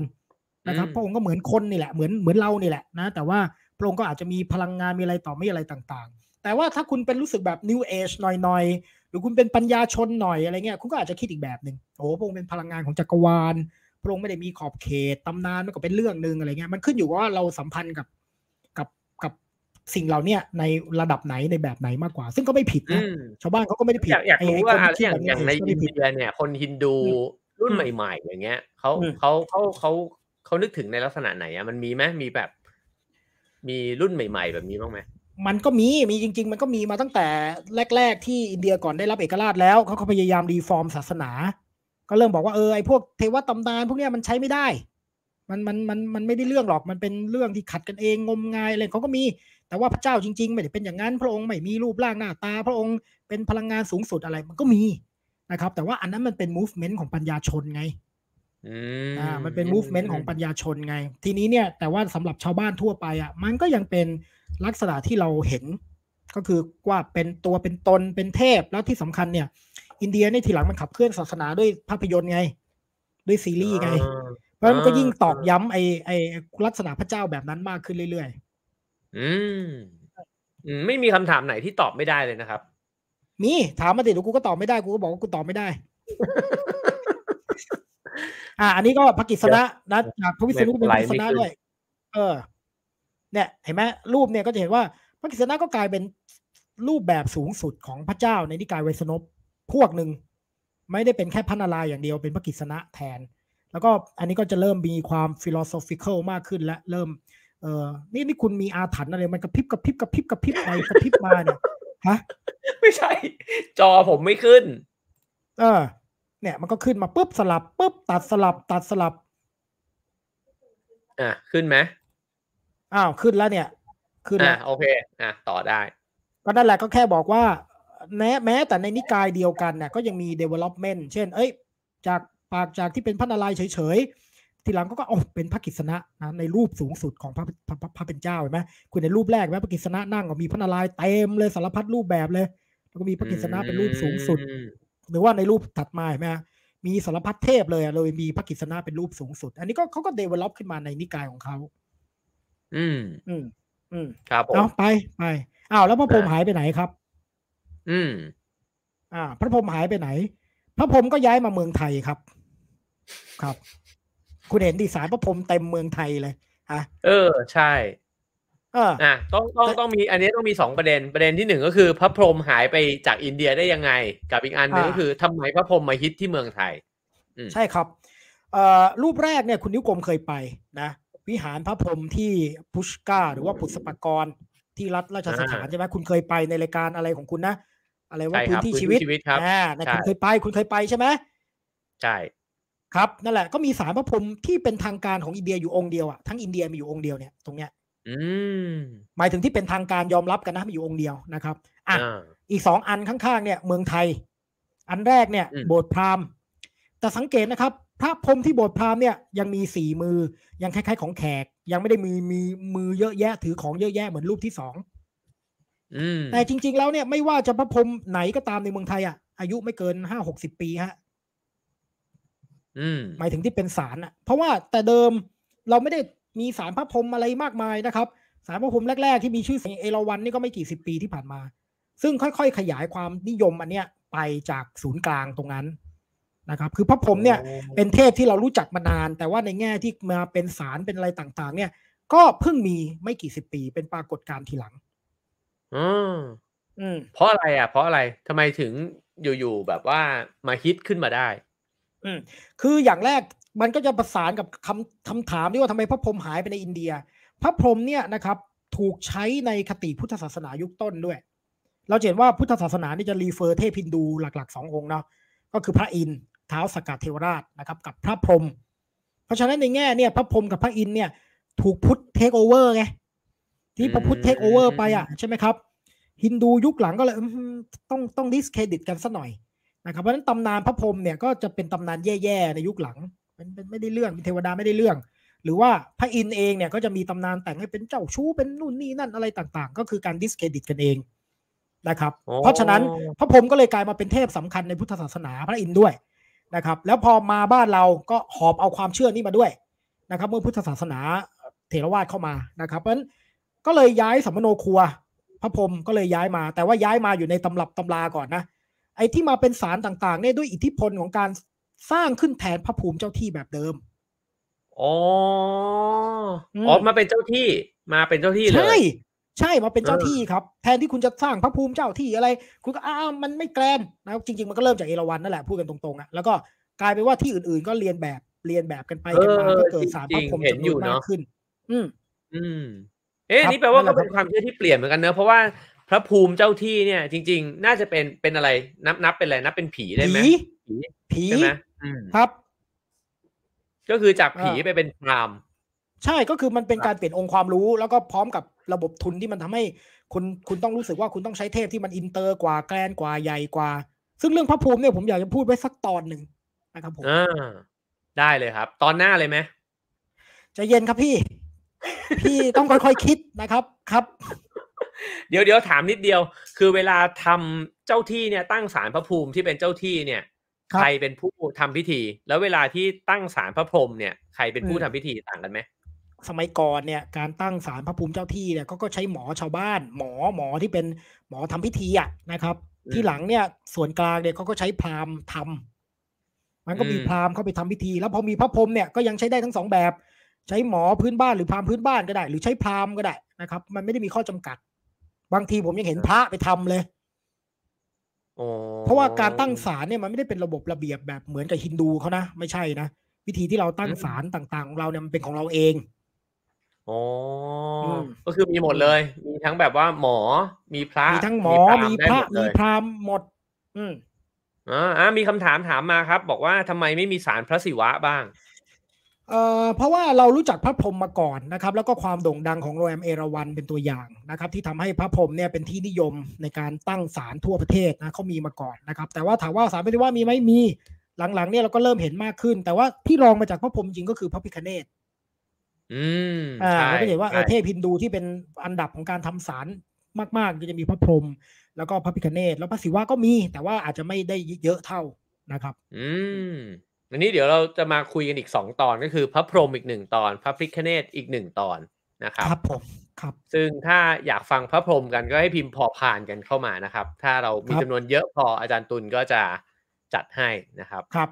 อะครับผมทีนี้อะสทีไลนี้ด์ถัดมาไปจากตรีมูรติเนี่ยก็มีแนวคิดที่กลับอีกด้านหนึ่งก็คือเชื่อว่ามันมีพลังของผู้หญิง เช่นเดียวกัน แต่ว่าเรียกว่าตรีศักตินะครับ ตรีศักติเนี่ยย้อนกลับไปดูอันเมื่อกี้อีกนิดนึงครับ ครับ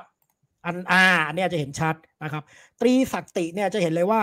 เขาก็เอาเทพผู้หญิงสามองค์อะที่เรามักจะชอบนิยามว่าเป็นชายาของเทพผู้ชายเหล่านั้นอะสามองค์นั้นอะพระพรหมพระวิษณุพระศิวะเนี่ยเอามาบูชาเป็นเอกเทศนะครับอ่าเช่นเนี่ยรูปแรกเนี่ยก็มีลักษมีสรสวตีธุรคานะครับ หรือว่ารูปเนี่ยจะเห็นภาคที่เป็นโหดๆหน่อย ก็คือมหากาลี มหาลักษมี มหาสรสวตี เป็นพลังสูงสุดของจักรวาล แทนที่จะพูดถึงพระเจ้ากอดแบบผู้ชายกอดแบบผู้ชายก็จัสกอดอะแต่พลังจักรวาลนี่มันเคลื่อนที่ได้ด้วยพลังนะครับ เพราะฉะนั้นเนี่ยพลังจึงศักดิ์สิทธิ์กว่าสำคัญกว่า ก็มาสู่แนวคิดเรื่องของการบูชาตรีศักติอะมีอีกรูปหนึ่งนะครับ เดี๋ยวงงเฮ้งยงงงงเมื่อกี้บอกว่า พระเจ้าก็คือพระเจ้า แต่พลังคือพลังงั้นแปลว่า แปลว่าอะไรแล้วมันต่างกันยังไง คือ พระเจ้านี่ไม่มีความหมายของพลังอย่างนั้นเหรอ คุณนึกภาพหุ่นยนต์ หุ่นยนต์เนี่ย โดยตัวมันก็มีเนื้อตัวมีอะไรนะ แต่ถ้าคุณไม่เสียบปลั๊กมันทำงานไม่ได้ อืมอืมเพราะฉะนั้นถ้าคุณเทียบอย่างนี้ก็ได้ก็คือ ไอตัวรูปลักษณ์อะไรทั้งหมดที่มันเป็นลักษณะที่มันนิ่งอยู่อะ มันก็คือพระเจ้าผู้ชาย แต่โอ้มันจะไม่สามารถแปลเปลี่ยนขับเคลื่อนหมุนเวียนไปสู่สิ่งต่างๆ ได้ ถ้ามันไม่มีพลังงาน พระเจ้าผู้หญิงก็คือพลังงานอันนั้น เหมือนไฟฟ้าที่มันวิ่งเข้าไปในหุ่นยนต์น่ะ นะครับ คุณแค่มีหุ่นยนต์เฉยๆไม่เกิดอะไรขึ้น แต่ถ้ามีไฟฟ้าเข้ามาปุ๊บเนี่ยหุ่นยนต์นั้นก็จะทำงานได้ เหมือนกายกับจิตอะคุณรู้สึกคุณมี consciousness ใช่ไหมแต่ consciousness คุณมันจะทำอะไรได้ไงวะถ้าคุณไม่มีร่างกายไม่มีการเคลื่อนไหว ไม่มีพลังงานชีวิตนะครับเพราะฉะนั้นไอแนวคิดอันเนี้ยก็คือผู้หญิงพระเจ้าผู้หญิงต่างหาก เทพผู้หญิงต่างหาก คือพลังที่แท้จริง คือสิ่งที่ขับเคลื่อนจักรวาลนี้อืมคือพลังแห่งการก่อกำเนิด โอ้ซึ่งซึ่งคุณก็เชื่อแบบนั้นด้วยเหมือนกันไหม ว่าภรรยาของคุณเท่านั้นแหละ ที่จะมาขับเคลื่อนให้คุณเนี่ย มีพลังในการใช้ชีวิตต่อไปได้ คุณล่ะครับ คุณคิดแบบเดียวกันไหมครับ ผมถามผมถาม ก็นั่นแหละผมถามกลับไง เราต่างขับเคลื่อนซึ่งกันและกันครับ โอ้โหแต่ทำไมคุณเอามาเออมึงอึ้งอย่างนี้ถ้าภรรยาคุณดูอยู่เนี่ย ภรรยาคุณเขาก็จะเสียอกเสียใจได้ ไม่ภรรยาผมขับเคลื่อนผมอยู่แล้ว ที่ผมต้องมานั่งคุยกับคุณทุกวันเนี่ย คุณคิดว่าผมทำเพื่อความรู้อย่างเดียวเหรอ ผมไม่ได้ทำเพื่อความรู้อะไรทั้งนั้นนะครับอันนั้นมันคิดกันไปเองสรรเสริญกูกันไปเองก็แก่ไปกูได้รางวัลอะไรมึงสรรเสริญกูไปเองกูทำเพื่อเงิน กูทำเพื่อเลี้ยงดูลูกเมียนะครับนี่แหละโอ้คือพลังที่ขับเคลื่อนชีวิตของเรา ครับผอืมมจริงๆตุลนี่เป็นคนที่รักเมียมากนะครับ คือจริงๆตุลเนี่ยเป็นคนที่อยากเลี้ยงแมวมาก ใช่ไหมครับ ครับผมครับ แต่ก็แล้วคุณยอมที่จะไม่เลี้ยง คุณอยู่ใต้เตียงผมเหรอคุณถึงรู้ว่าผมรักเมียผมมาก คุณคุณรู้ได้ยังไงครับ คุณคุณรู้ได้ยังไงครับ ผมอยากรู้เรื่องเนี้ยครับ ผม ผมรู้ว่าคุณน่ะอยากเลี้ยงแมว แต่ว่าเมียคุณเนี่ย เป็นคนกลัวแมว คุณก็เลยใช่พยายามกัดฟันอยู่ทุกคืนที่จะอดใจไว้ไม่เลี้ยงแมวใช่ไหมึมงครับพูดเป็นวักแปลกๆตลอดนะครับ คุณกัดฟันอยู่ทุกคืน อดใจไว้ มันฟังไม่เหมือนเรื่องแมว มันฟังเหมือนเรื่องอื่นนะครับผม อันนั้นมึงตีความเองแล้วนะครับ อะโอเคคือกลับมาที่ครับพลังผมงานตรีศักติอะอ่า เพราะฉะนั้นเนี่ยจักรวาลที่ขับเคลื่อนด้วยพลังของผู้หญิง ในแง่นี้อืมนิกายที่เขานับถือเจ้าแม่เนี่ยเขาถึงบอกว่าตีศักติเนี่ย สูงส่งกว่าตีมุรติซะอีกอืมอืมคุณดูรูปถัดไปคุณไปเลย คุณไปอีกสองรูปถัดไปเลย เดี๋ยวเดี๋ยวเดี๋ยวยังต้องถามอีกถามอีก ตรีมึงศัดูกรูติปไปด้วยเนี่ยถามดูสไลด์กูไม่จบเออตรีศักติเนี่ยมีสามเจ้าแม่ใช่ไหมครับแล้วผมแล้วมีไหมที่สามเจ้าแม่เนี่ยจะรวมกันเหมือนพระศิวะ หรือว่ารวมกันอ่าเหมือนพระวิษณุเนี่ยมีไหมมีเขาเรียกว่าอาทิปรศักติ แต่ว่ามันมีเวอร์ชันอย่างนี้ คือก็อะมีมีเหมือนกันกับผู้ชายอะ ก็คือมีแยกองค์กันเลย อธิบายได้สามองค์เนี่ยอย่างที่เห็นในรูปนะครับ แต่ว่ารุ่นใหม่ๆเขาพยายามไปรวมกัน แต่นี่มันเป็นอันใหม่นะ ผมยังไม่เคยเห็นปฏิมานโบราณอินเดียนะเนี่ยเขาก็เอาสามองค์ไปรวมเป็นองค์เดียวนะครับอืมแต่มันก็มีแนวคิดอีกอันหนึ่งขึ้นมานะครับ คุณดูรูปถัดไปครับ คุณดูรูปถัดไปครับไม่ไม่ไม่แล้ว แล้วคุณจะเอารูปนี้ใส่มาทำไม ให้ดูว่ามันมีการรวมกันเป็นฟังก์ชันใหม่ อันนี้เขาคิดใหม่อันเมื่อกี้ไอ้รูปเมื่อกี้ที่รวมกันเป็นองค์เดียวอะก็คิดแบบผู้ชายไง เอามารวมกันอ๋อแต่เนี่ยจริง ๆ มันจะมีอีกอันแนวคิดหนึ่งคุณดูรูปอันนี้เห็นไหมเนี่ยอ่ามีพระแม่ธุรคาเนี่ยนะอยู่เหนือสูงใหญ่กว่าหมดทุกองค์ แล้วรูปนี้อืมเห็นไหมคุณดูรูปกลางกับรูปซ้ายเห็นไหมครับพระแม่อืมนั่งอยู่แล้วก็พวกเทพตีมุรติเป็นแค่เด็กน้อยงองแงงเห็นไหมเป็นเหลือนลูกของพระองค์เท่านั้นเอง แล้วรูปสุดท้ายคุณเห็นไหมบรรดาตีมุรติพากันมาประนบกราบไหว้พระแม่ นี่คืออธิปรศักติแปลว่า พลังงานอันสูงสุดยิ่งใหญ่ที่สุด อืมอืมเนี่ยก็คือแบบแนวคิดแบบองค์เดียว พระองค์ก็ปรากฏโอ้มาแต่รูปสามนี้รูปเจ๋งแล้วมากเลยเนอะคือฮะกลายเป็นว่าเทพเทพผู้ชายเนี่ยสามองค์กลายเป็นแบบโอ้โหเหมือนเด็กน้อยเลยอะ ก็เป็นลูกก็เป็นลูกเป็นลูกของมารดาแห่งจักรวาล อืมอืมอันนี้ก็มีนัยยะทางการเมืองด้วยไหมก็คือมีการมีข่มกันระหว่างนิกาย ใช่แต่ว่าอันนี้ต้องก็ต้องเข้าใจนะว่าแนวคิดศักติเนี่ยเขาโดนข่มมาเยอะก่อนกว่านิกายอื่นหมดฮะเพ ราะว่าเป็นเรื่องเพศไงใช่ไหมผู้หญิงกับอืมผู้ชายอะอ่าเพราะฉะนั้นเนี่ยอืมอันนี้เนี่ยเราก็เห็นว่า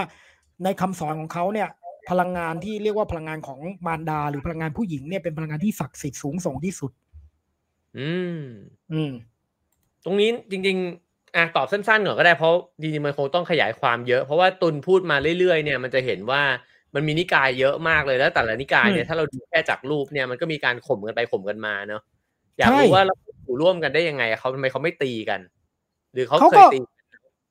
ระบบการกดข่มในอินเดียเนี่ยนะครับ มันหนึ่งใช้สัญลักษณ์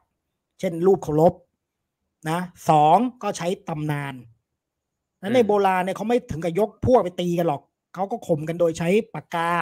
กับใช้สัญลักษณ์ หรือประเพณีปฏิบัตินะแต่ถามว่ามันเป็นความรุนแรงไหมมันก็เป็นนะครับมันก็มีความรุนแรงอยู่ แต่ว่ามันไม่ถึงกับ ขั้นว่ายกพวกไปตบตีกันอะไรอย่างเงี้ยมันไม่ใช่นะครับ มันเป็นลักษณะของการต่อสู้เชิงสัญลักษณ์มากกว่าอืมอ่าอ่าโอเคครับ เมื่อกี้มีคอมเมนต์หนึ่งบอกว่าอยากฟังเรื่องพรหมลิขิตนะครับ เดี๋ยวไว้อืมรอฟังตอนเรื่องพระพรหมนะครับอืมอ่าอันนี้เป็นพระคเนศอันนี้แถมมานะครับ เพราะว่าเห็นว่าพูดเรื่องพระเจ้าสูงสุดแล้วก็แถมมา รูปแรกเนี่ยเรามักจะเข้าใจว่าพระคเนศนี่เป็นลูกพระศิวะใช่ไหมเป็นลูกพระศิวะเป็นลูกพระอุมาอะไรเงี้ยแต่สองรูปนี้ผมไปถ่ายมาเอง ผมไปถ่ายที่วัดแห่งหนึ่งในอินเดียนะครับ ที่เมืองรันยันกาวเราเห็นว่ารูปเนี่ยมีอะไรประหลาดๆเห็นไหมพระศิวะไหว้พระคเนศอ่าเห็นไหมเนี่ยรูปเนี่ยมีรูปเออขยายไหว้นะแล้วข้างบนเห็นไหมมีพระคเนศที่งวงเยอะๆอันนั้นคือพระคเนศในรูปของพระเจ้าสูงสุดโอ้เพราะฉะนั้นอัอันนนี้เนี้ยคือสุดนิท้ากายยนิกายที่นับถือพระคเนศถูกต้องเพราะฉะนั้นสุดท้ายใครจะเป็นตีมูรติมันเป็นเรื่องของแต่ละนิกายครับ นิกายไหนก็ต้องบอกพระเจ้าชั้นสูงสุด ธรรมดา อืมอืมโอ้นี่คุณแบบว่าให้มุมมองใหม่เลยนะ เพราะแต่ก่อนเนี่ย ตรีมูลติจะนึกถึงว่า คนไทยอาจจะชินกับการรวมร่างเนาะ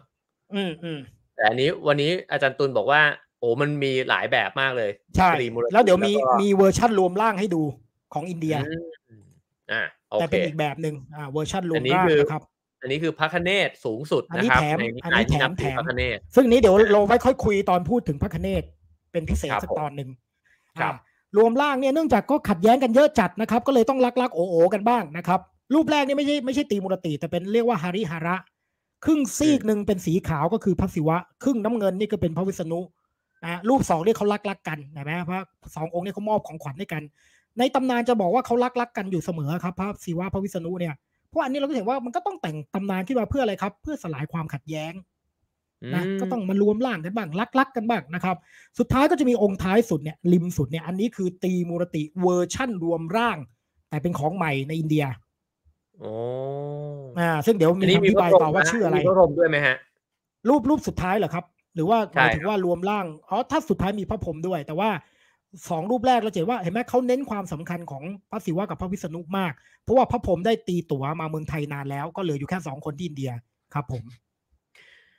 อ่ออาจารย์ตุลช่วยบอกวิธีการดูนิดนึง ว่าเวลาผมเห็นหลายมือเหลือเกิน เวลาจะดูมือดูสิ่งที่เขาถือเนี่ย ดูแบบไหนถึงจะรู้ว่าองค์ไหนเป็นใครหนึ่งสีสัน เทพแต่ละองค์มีสีตัวไม่เหมือนกัน แต่ถ้าไม่เป็นรูปสีหรือเป็นรูปปั้น ก็ดูของที่ถืออืมนะครับเออของที่ถือเนี่ย เทพแต่ละองค์จะมีสัญลักษณ์ที่เป็นของเฉพาะตัว เช่น ถ้าเป็นพระศิวะในเวอร์ชันอินเดียใต้ เขาจะถือกวางเห็นไหมครับ มีกวางอยู่มือหนึ่งอ๋ออ่า แต่นี่เป็นเวอร์ชันอินเดียใต้นะ แล้วก็ตรีศูลกลองสองหน้า ถ้าพระวิษณุเนี่ยสองอย่างที่เป็นสัญลักษณ์สำคัญของเขาเลยก็คือ จักรกับสังข์ อ่า อ่า แล้วก็ดูเครื่องแต่งกายนะครับ ดูมงกุฎซึ่งเทพแต่ละองค์มีมงกุฎและมีเครื่องแต่งกายไม่เหมือนกันโอ้อ่าอันนี้มันจะมีรายละเอียดอยู่ในวิชาที่เรียกว่าประติมานวิทยานะครับ iconography ซึ่งคุณต้องจำอะว่าใครถืออะไรยังไงอะไรเงี้ย อ่า ก็คือจักรกับสังเนี่ยพระวิษณุแน่ๆแน่นใช่อนไหมแน่นอนถ้ามีกวางเนี่ยพระศิวะอินเดียใต้ ใช่ หรือติถือตีศูนย์หรือถืออากองสองหน้าที่เรียกว่าดามารุ อันเนี้ยพระศิวะแน่นอนแต่มารุนี่เป็นภาษาอะไรอะ ภาษาสันสกฤตโอ้เหรอ ครับอืมเราภาษาไทยเรียกบันเดาะแขกเรียกดามารุ อ่าอ่าอ่าอืมอืมอยากอยาอ่ากถามอยากถามนิดนึงเอาจะอ้าทำไมอะก็เห็นเปิดอีกอันหนึงว่ากูเตรียมกิแล้วนอะไรครับเป็นอาหาร คุณกินอะไรเป็นอาหารน่ะทำไมครับทำไมคุณถึงมีความจำดีอย่างนี้คือ คุณกินแปะกล้วยแทนข้าวหรือเปล่า คุณมีแปะกล้วยเข้าเป็นสปอนเซอร์เหรอครับ คือเอาแค่ว่าจะจำว่าเทพองค์ไหนถืออะไรเนี่ย ผมก็ปวดหัวแล้วนะแต่คุณจำอะไรได้มากมายไก่ายกองขนาดนี้เนี่ย คือคุณใช้อวัยวะส่วนไหนในการช่วยจคือมนุษย์เราเนี่ยนะครับ ความจำของเราเนี่ย มันจะอยู่ในสมองแล้วเขาจะเรียกว่าเป็นส่วนบางส่วนในสมองนะครับ แต่ว่าผมเนี่ย คุณต้องรู้ว่าที่ผมจำได้เนี่ย เพราะอะไร เพราะว่าผมชอบ ผมมี passion ผมสนุกนะครับ ผมไม่ได้ตั้งใจจะไปสอบอะไรหรอกเพราะผมไม่ได้เรียนอะไรพวกนี้ด้วยซ้ำผมไม่ได้เรียนโบราณคดีนะครับ พี่ๆผมเรียนปรัชญา เพราะฉะนั้นเนี่ยอืมผมผมผมชอบ ผมชอบ ผมเสือกผมอ่านนะครับ แค่นั้นเองแล้วเผอิญว่า ผมขี้โม้อันนี้ผมว่านี่เป็นลักษณะสำคัญ ถ้าคุณแค่จำแล้วคุณไม่เล่าต่อเนี่ย ความจำคุณอาจจะเลือนหายไป แต่เมื่อคุณอืมต้องเล่าต้องเล่าเนี่ย คุณก็จะต้องรีพีทสิ่งพวกนี้ขึ้นมา แล้วแล้วใครเป็นผู้รื่อยๆโชคร้ายคนนั้นที่แบบต้องมานั่งฟังคุณเล่าอยู่ตลอดเวลาเนี่ย คุณไงครับ คุณไง เพราะเมียผมก็ไม่ฟังหรอกครับ เรื่องพวกนี้เมียอาจจะถามบ้างแต่ว่า เมียผมก็อาจจะอืมแล้วก็เมียผมก็จะหลับไป ก็คือคุณอืครับ มันคือมวยถูกคู่ คนหนึงก็ชอบเสือกชอบอยากเรียนรู้ชอบอะไรต่างๆไอ้คนหนึงก็ชอบโม้ชอบอะไรเงี้ยครับ มันก็เหมือนมวยถูกคู่อะครับ ผม โอ้ครับผมครับผมผมผมสงสัยว่าถ้าถ้าผมแบบลองไว้เคราบ้าง ผมจะมีความจำที่ดีแบบคุณไหมคุณเนี่ยมีความเชื่องมงายอยู่อย่างหนึ่งคุณเชื่อไหมครับ คุณมักจะพูดถึงเขาว่ามันเป็นส่วนหนึ่งของปัญญาความรู้ เพราะคุณอาจจะดูหนังจีนกลางภายในเยอะ แล้วคุณก็จะเห็นว่าเออพวก ใช่ไหมเออพวกนักปราชญ์จีนมันจะต้องไว้เขายาวๆ แล้วก็รูปเขาอะ ผมก็เด็กๆ ผมก็เชื่อแบบนั้นนะครับว่าอืมไอ้เหี้ยมันต้องมีอยู่ที่เขาอะ เพราะว่าเวลามึงอ่าพูดอะไรเป็นเออชั้นสูงเนี่ยมึงจะต้องรูปเขาตลอดเวลาใช่แต่กูไว้เขามาเป็นสิบกว่าปี เชื่อกูเถอะครับ ไม่ได้มีผลเกี่ยวเฮียอะไม่ไรมีเลยปัญครับญาเลยในคราวนี้ไม่มีปัญญา มีเห็บไรอย่างเดียว ไม่มีไม่มีแล้วก็ดีที่คุณคุณเนี่ยยังเป็นคนที่มีความกรุณานะคุณยังใช้คำว่าเห็บไร คุณไม่พูดว่าโลนนะครับผมถือว่าคุณเนี่ยยังเป็นคนที่ มีความเมตตาอยู่บ้างนะครับ ครับผม โอเคครับอะเรากลับเข้าสู่ความรู้ครับผม ครับ เนี่ย ชอบพากูไปแล้วก็ลากกูกลับ ก็คือกูก็บางทีกูก็สลับ mood ไม่ทันนะครับ โอเค ก็คืออะมาทัตตาเตรยะ อันนี้เป็นตรีมูรติเวอร์ชั่นใหม่ที่ก็แพร่หลาย ค่อยๆ แพร่หลายในอินเดียและเมืองไทยต้องพูดอย่างนี้อืมนะ คือพอคอยหลังมาอีกหลายยุคสมัยนะครับรอคอยคอยหลังมานานสักหน่อยเนี่ยนะครับ ก็เกิดความนิยมขึ้นมาในท้องถิ่นหนึ่งของอินเดียนะครับ ก็คือรัฐมหาราษฎรนะครับ ทีนี้รัฐรัฐมหาราษฎรเนี่ยเขามีนักบวชอยู่ในสายปฏิบัติอันหนึ่งนะครับเขาเรียกสายอวทูตะนะสายอือมวทูตะนี่สายอวทูตะเนี่ยนะครับ จริง ๆ เนี่ยก็น่าจะอ้างอิงไปถึงได้ประมาณคริดศตวรรษที่สิบสี่เท่านั้นเอง นะครับคริดศตวรรษที่สิบสี่นะมันก็ไม่เก่าเลยใช่ไหมนี่คริดศตวรรษที่สิบสี่เนี่ยนะเอ่อก็เริ่มมีสายปฏิบัติรูปกลางเนี่ยนะมีนักบวชต่างๆ ที่เชื่อกันว่าสืบทอดจากองค์เนี่ยนะครับ เป็นพระทัตตะตาริยะทัตตาตาริยะ หรือคุรุทัตตะตำนานก็บอกว่าเป็นลูกของฤาษีเอ่ออัตตริกับนางอนสูยา แล้วก็ตรีมุรติมาเกิดเป็นเขาประมาณนั้นอะโน้อ่าหมายถึงว่า คนคนเนี้ยมีอยู่จริงด้วยคุรุอ่าทัตมีตาเนี่ยนะมีใช่ยู่จริงเชื่อว่ามีอยู่จริงเกิดมาแล้วก็ตรีมุรติเนี่ยมาเกิดเป็นเขาโอ้แล้วบรรดานะครับคุรุทั้งหลายเนี่ยก็เรียนรู้จากเขาใช่ไหมใช่ก็เป็นสายปฏิบัติสืบทอดกันมาก็มีสีวรพะสีปาทะนารสิงหาสรสวตีอะไรเนี่ยไล่มาตามรูปนี่เลยนะนะไล่มาเรื่อยๆนะครับก็กลายเป็นสายปฏิบัติที่มิสติก หรือว่าเป็นสายที่รูปสุดท้ายเนี่ยจะเห็นมีคนแต่งตัวแปลกๆยืนกันอยู่เก้าคน อันนี้เรียกว่าสายนวนาถ อันนี้ก็จะเชื่อว่าคำสอนพวกเนี้ยสืบต่อมาจากองค์เนี่ยคุรุทัตตะเนี่ยนะครับ ซึ่งเชื่อกันว่าเป็นตรีมูรติที่มาเกิดครับ ซึ่งในในในความหมายของคุรุทัตตะเนี่ยตรีมุรติเนี่ยหมายถึงว่ารวมกันสามเทพด้วยไหมใช่ ใช่ก็คือเป็นสามองค์เนี่ยมาเกิดด้วยกันโอ้ในคนเดียวอ่าโอ้โห นี่ต้องแบบใหญ่มากเลยนะรวมใช่ร่างเลยอืมแต่ว่าเราอืมจะเห็นว่าจริง ๆ เนี่ยสายปฏิบัติเขาไม่ได้เก่า เพราะว่าเนี่ยก็มีสืบทอดกันมาสี่ห้าคนเอง แต่ว่าสืบกันจริงไหมแค่ไหนยังไง มันเป็นมิสติกครับ ไม่มีใครรู้นะแต่ว่าถ้าคุณไปเที่ยวฝั่งมุมไบปูเน่เนี่ยคุณจะเห็นรูปนี้เต็มไปหมดเลย หรือว่ารูปเนี่ยนักบวชเราเนี่ยเต็มไปหมดเลยเพราะว่าอะไรฮะเพราะเชื่อกันว่าสืบทอดคำสอนมาจากครูทัตตะ อันนี้คือตีมูรติใหม่นะ และเป็นความเชื่อท้องถิ่นด้วย เพราะว่าครูกลุ่มเนี่ยเขาอยู่ในดินแดนแถบนั้นแหละ อ๋ออ่าอันนี้อ่าเห็นมันเป็นในรูปซ้ายแล้วก็รูปกลางเนี่ย เห็นสิ่งหนึ่งอืมที่เหมือนกันคราวที่แล้วตุนมีพูดไปบ้างเหมือนกันก็คืออืมเมื่อมีวัวมีสุนัขสี่อืมตัว อันนี้อืมคือเป็นสัญลักษณ์ของอะไรครับ เวลาที่เห็นแบบนี้อ่าวัวเนี่ยเออจริงๆวัวก็เป็นสัญลักษณ์ของพระศิวะเนาะนะครับแต่ว่าเราจะเห็นว่าคุรุทัตตาได้มีสามหัวเขาก็อธิบายว่าหัวหนึ่งเป็นพระวิษณุหัวหนึ่งเป็นพระศิวะหัวหนึ่งเป็นพระพรหมนะครับ แล้วก็จะเห็นถือของที่เป็นสัญลักษณ์ของเทพทั้งสามองค์นั้น เช่นถือหม้อน้ำกับมันดารุนี่ของพระพรหมนะครับหม้อหม้ออืมกระติกน้ำเนี่ยนะถือตีศูนย์ของพระศิวะ ถือจักรของพระนารายณ์อะไรอย่างเงี้ยนะครับ แล้วก็มีหมาสี่ตัวซึ่งหมายถึงพระเวททั้งสี่อ่าอ่าพระเวททั้งสี่อะไรประมาณเนี้ยซึ่งอันนี้เนี่ยเป็นการใช้ซิมโบลิกที่ค่อนข้างแปลกนะเพราะว่าจริง ๆ หมาเนี่ยว่าทำอินเดียโบราณเนี่ยมันมันไม่ได้เป็นสัตว์สูงส่งนะครับ แต่ว่าอันเนี้ยอืมเขาพยายามจะรีเฟอร์ให้ถึงความเป็นพื้นเมืองอะ หรือความที่เป็นคุรุที่สัมพันธ์อยู่กับประเพณีพื้นเมือง ก็เลยใช้หมาเป็นสัญลักษณ์อืม นะทีนี้พอเราเห็นวัวเนี่ย มันก็ไม่ถามคำนี้ไม่ได้ ก็คือไอ้เรื่องคนอินเดียไม่กินวัวเนี่ย มันมีมาตั้งแต่เก่าก่อนหรือว่ามันเพิ่งมามี เรื่องนี้ต้องเป็นอีกหนึ่งตอน อีกหนึ่งตอนเลย ตอนหนึ่งเลยว่าคนอินเดียกินอะไรมาก่อน ไม่กินอะไรกินอะไร ไม่กินอะไรหลักฐานคืออะไรเนี่ยเพราะว่าอันนี้คือตอนหน้าเลยอาทิตย์หน้าเลย โอ้โหมึงตอนหน้าหลายหลายอันแล้วนะก็คือ คือเรื่องกินวัวไม่กินวัวนี่มันเรื่องซีเรียสมากนะครับ แต่ว่าอันนี้เป็นเรื่องการเมืองจริงๆผมว่าเรื่องนี้สนุก ว่าเออะน่าทำไมฟังเรน่าฟังเอ้ยตกลงคนอินเดียเป็นเวจเทเรียนจริงไหมแล้ววัวเนี่ยมันเป็นสัตว์ต้องห้ามเมื่อไหร่เหตุผลของมันคืออะไรกันแน่ใช่ไหมเออเพราะเราจะชอบคิดว่าใช่เฮ้ยวัวเนี่ยเป็นเทพเขาก็เลยไม่กินเฮ้อ no เออมันมีหลักฐานเออยุคพระเวทว่าเขากินเนื้อวัวกันว่ะอย่าเพิ่งเฉลยอย่าเพิ่งเฉลย ไม่เฉลยกูไม่เฉลย ให้ไปฟังให้ไปฟังตอนนั้น เออ ได้น่าฟังน่าฟังอันนี้น่าฟังมาก อ่าทีนี้อย่างที่บอกคุรุทัตตะเป็นตีมูลติท้องถิ่นนะคือหมายถึงว่าเป็นเวอร์ชั่นที่เป็นความเชื่อในบางท้องถิ่น แต่เขาเริ่มดังมากขึ้น เพราะว่ามันมีซีรีส์มันมีหนังมันมีการโปรโมทโอ้นะครับเออแล้วเทพเจ้าวลอินเดียหโปรโมทอด้วยงหนังครับเขาก็ครับทำเรื่องเทพเจ้าหลายเรื่องเนอะอืมแล้วก็หลายแบบอืมเนี่ยแปลว่าในแต่ละเรื่องเนี่ยมันมีนายทุนที่นับถือนิกายนั้นอย่างนั้นเหรอ yes มีอ g e n d a มีในายทุนนับถือนิกายนั้น หรือเป็นโปรเป็นโปรเจกต์ของเอ่อ กลุ่มนั้นกลุ่มนี้ เพราะฉะนั้นเนี่ยหรือบางทีผู้สร้างเองเขาก็เลือกเรื่องจากที่เขาสนใจเอ่อเช่นอ่ากรณีซีรีส์พระคเนศที่เคยฉายเมืองไทยอะเขาก็ base on นิกายพระคเนศก็มีนะเพราะฉะนั้นก็จะมีเรื่องเรื่องแปลกๆที่เราเอ๊ะทำไมกูไม่เคยเห็นเวอร์ชันนี้วะหรือกูไม่รู้จักเวอร์ชันนี้วะหรือแม้กระทั่งอืมรามเกียรติ์นะครับ มันมี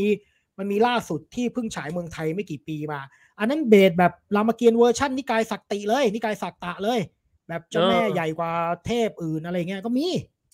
เอ้ยนี่ก็เจ๋งเนอะเพราะว่ามันแปลว่าอืมหนังอันหนึ่งที่แบบว่านำเสนอว่ามีเทพองค์หนึ่งสูงกว่าอะไรเงี้ย แล้วอืมนิกายอื่นเขาก็โอเคก็ไม่เป็นไรก็ฉายกันไป อืมก็กูก็ทำสู้ ถ้ากูอยากโปรโมทของกูกูก็ทำสู้ อินเดียเออเป็นอย่างดีนี้เนอะยครับ ถ้าคุณสมมติว่าคุณนิ้วกลมอยู่นิกายพระวิษณุ คุณก็อาจจะไปทำซีรีส์โปรพระวิษณุเกิดผมอยู่นิกายพระศิวะ ผมก็เอ้ยไอ้ไอ้นิ้วกลมแม่งมาโปรโมทอย่างนี้เอ้ยกูไม่ชอบกูโปรโมทของกูเองบ้าง ต่างคนต่างทำโอ้เออดีเนอะดี เออเดี๋ยวมันมีคำถามมีคำถามหนึ่งแต่อันนี้อาจจะต้องเป็นอีกตอนหนึ่งเหมือนกันครับได้ยินเวลาอ่านหนังสือเกี่ยวกับอินเดียเนี่ยเขาจะชอบบอกว่า มันเป็นเรื่องราวที่มาจากฤาษีเนี่ยเหมือนที่ตุลพูดในตอนแรกอะว่าฤาษีเนี่ยฟังมาใช่ไหมแล้วก็มาเล่าต่อ เมื่อกี้ที่ตุลพูดถึงครุเนี่ย ก็พูดถึงฤาษีด้วยเหมือนกัน คือฤาษีเยอะแยะเต็มไปหมดเลยฤาษีในความหมายเนี่ยมันคืออะไรอะคือนักบวชอินเดียเนี่ยมันมีหลายประเภท นะครับมามาถ้าแต่ว่าเวลาเราเรียกลือสีเรียกปริพาชกดาบท อันเนี้ยอันนี้มันเป็นการเบสออนวรรณคดีเราคือวรรณคดีพุทธศาสนาแบบบ้านเราแล้วเราก็เลยจะเรียกรวมๆว่าลือสีไปหมดนะเรียกว่าดาบทไปหมด เรียกว่าอะไรนะอะไรอย่างเงี้ยคือเรียกเรียกรวมๆปนๆกัน แต่ว่าในอินเดียเนี่ยมันแยกกัน มันมีหลายแบบนะครับ ซึ่งลือสีเนี่ยคำนี้ก็มีใช้นะแต่มันรีเฟอร์ถึงนู่น ยุคพระเวทยุคโบราณ นะครับ ก็คือกลุ่มคนที่พวกพวกพวกที่รจนาพระเวทอะ เอออ๋อเราเรียกว่าพวกฤาษีใช่ แต่ว่าในปัจจุบันน่ะ มันมีมันมีนักบวชหลายกลุ่มครับ มันไม่ได้มีแต่ฤาษีอย่างเดียว เพราะฤาษีเนี่ยมันมักจะรีเฟอร์ถึงพวกโบราณอะไม่ได้ไม่ได้เป็นพวกนักบวชปัจจุบัน อันเนี้ยเราเบสออนวรรณกรรมเราไงวรรณคดีเราไงอ่าซึ่งแปลว่าฤาษีที่พูดถึงแบบว่าในยุคพระเวทเนี่ยจริง ๆ มันก็อาจจะเป็นบุคคลที่ไม่มีตัวตนด้วยใช่ไหมอาจจะไม่ใช่เป็นเหมือนที่เราคิดอะ อืมอาจจะมีตัวตนแต่อาจจะไม่ได้มีรูปแบบวิถีชีวิตอะไรเหมือนที่เราคิดขนาดนั้นอะ เพราะว่าเราก็อยู่บนวรรณวรรณกรรมเราจินตนาการแบบเราไงอืมอืมนี่จริงๆผมนับถือคุณมากเลยนะ ที่คุณเนี่ยคุณถือไมค์ตลอดรายการจริง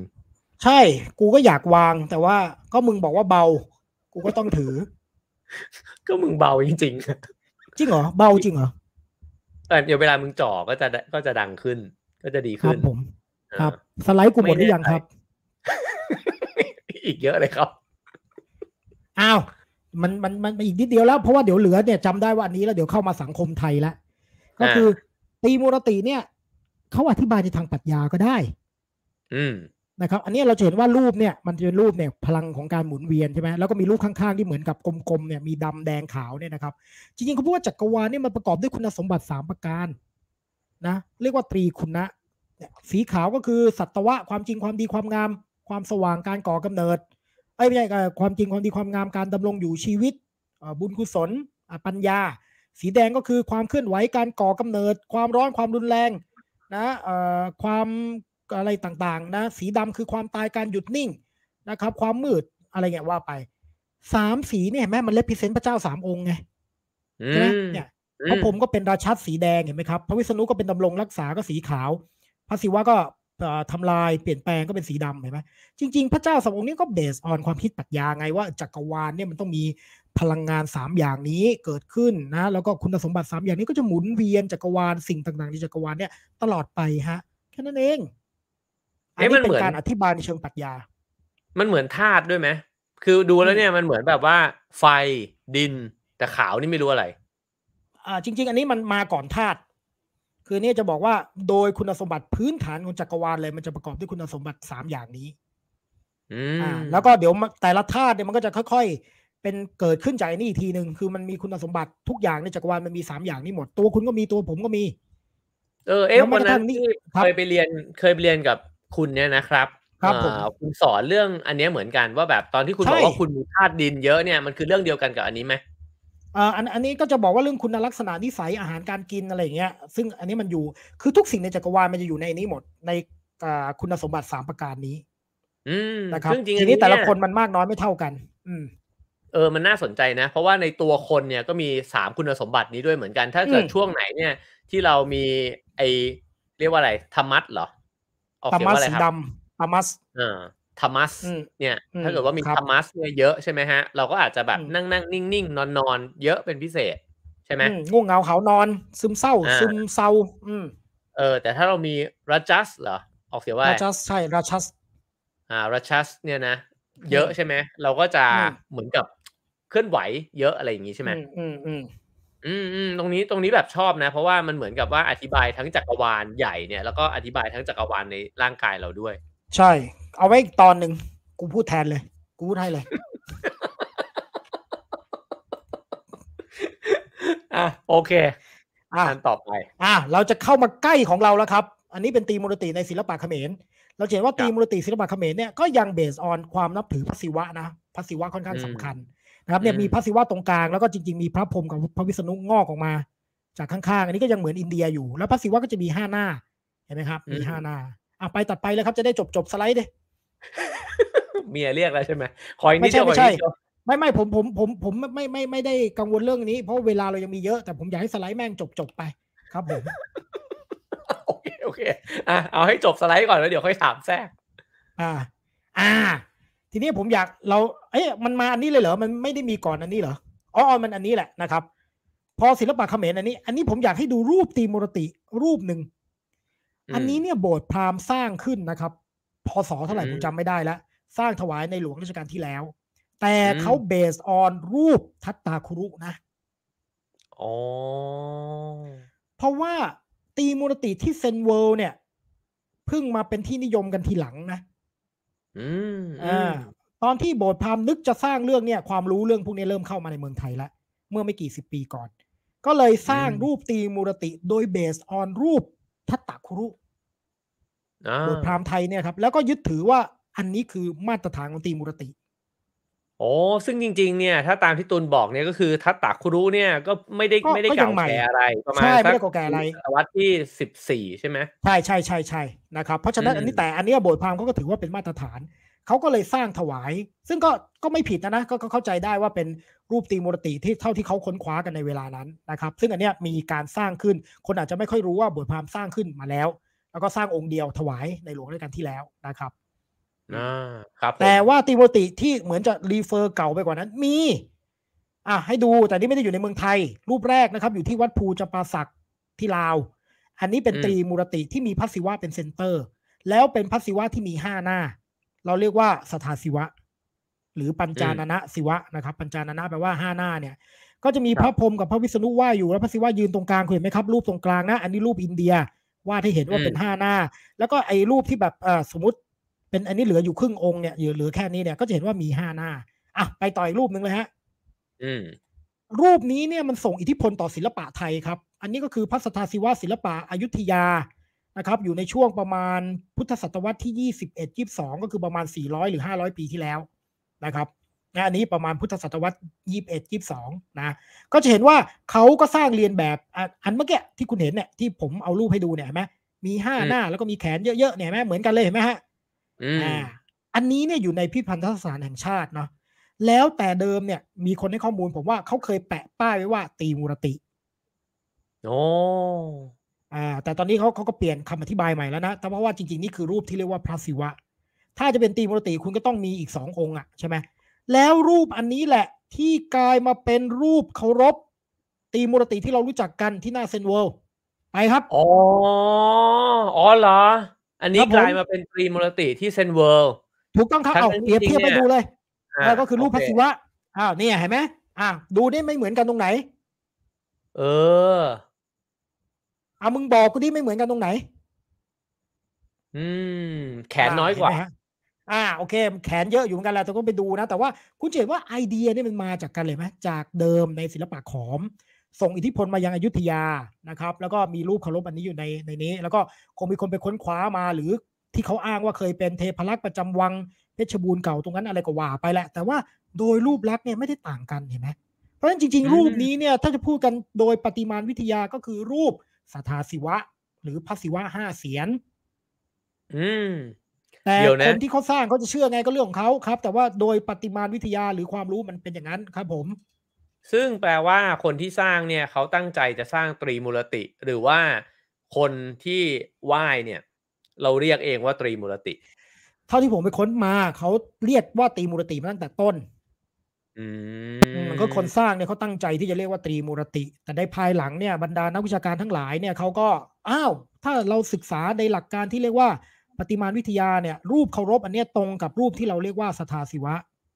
คือถ้าคุณจะเป็นตรีมูรติคุณก็ต้องมีสามองค์แบบเนี้ยถ้าคุณจะเอารูปนี้นะคุณก็ต้องมีสามองค์อย่างเงี้ยนะครับ มันไม่ใช่รูปรวมกันนะพูดง่ายมันไม่ใช่รูปรวมกัน มันเป็นรูปพระศิวะองค์เดียวนะครับ เหมือนคุณอืมคุณสมมุติคุณชอบวงอะไรดีอ่าผมมักจะยกตัวอย่างสมมติคุณชอบ Girly Berry ใช่ไหมแต่คุณไปแต่โอ้กิฟโหซ่าเนี่ยหรือคุณใหไปม่แต่มากใหม่มากเออคุณไปกิฟซี่คนเดียวอย่างเงี้ย คุณจะเรียกว่าวง Girly Berry ไหมคุณก็ต้องเรียกว่าน้องกิฟซี่ใช่ไหมครับอืม เออน้องแนนนี่ก็น้องแนนนี่ไปคนเดียว คุณจะเรียกว่า Girly Berry ได้ไงทั้งวงไม่ได้ใช่ไหมอ่าไม่ได้เพราะอ่าเหมือนกันนะครับคุณชอบแต่ว่าใครเขาก็คุณเถียงศรัทธาใครที่สุดศรัทธาในวงใน Girly Berry วงเนี้ยเหรออืมสมัยก่อนนะผมชอบกิฟกิฟซี่กับแนนนี่อืมนะครับ แต่ว่าอืมในภายหลังทุก ๆ คนก็สวยขึ้นมาหมด ผมก็นับถือทุกคนนะครับ ครับผม ครับผม อันนี้คก็รับคือรวมรวมร่างรวมร่างนะฮะมึงมึงพากูไปนอกเรื่องอีกแล้วครับผม เฮ้ยแต่แต่ข้อมูลตรีมูรติที่ที่คุณไล่เรียงมานี้น่าสนใจมากเลย ครับทำให้เห็นว่าเออตรีมูรติที่หน้าเซนทันเวิลด์นี่อ้อถึงเพิ่งเข้าใจเนาะถามคำถามเดียวว่าเวลาที่เราเห็นพระศิวะห้าเศียรเนี่ยนะอืมตรีมูรติเนี่ยอือ๋มอไม่มีไม่มีเวอร์ชั่นที่เป็นห้าหน้าใช่ไหม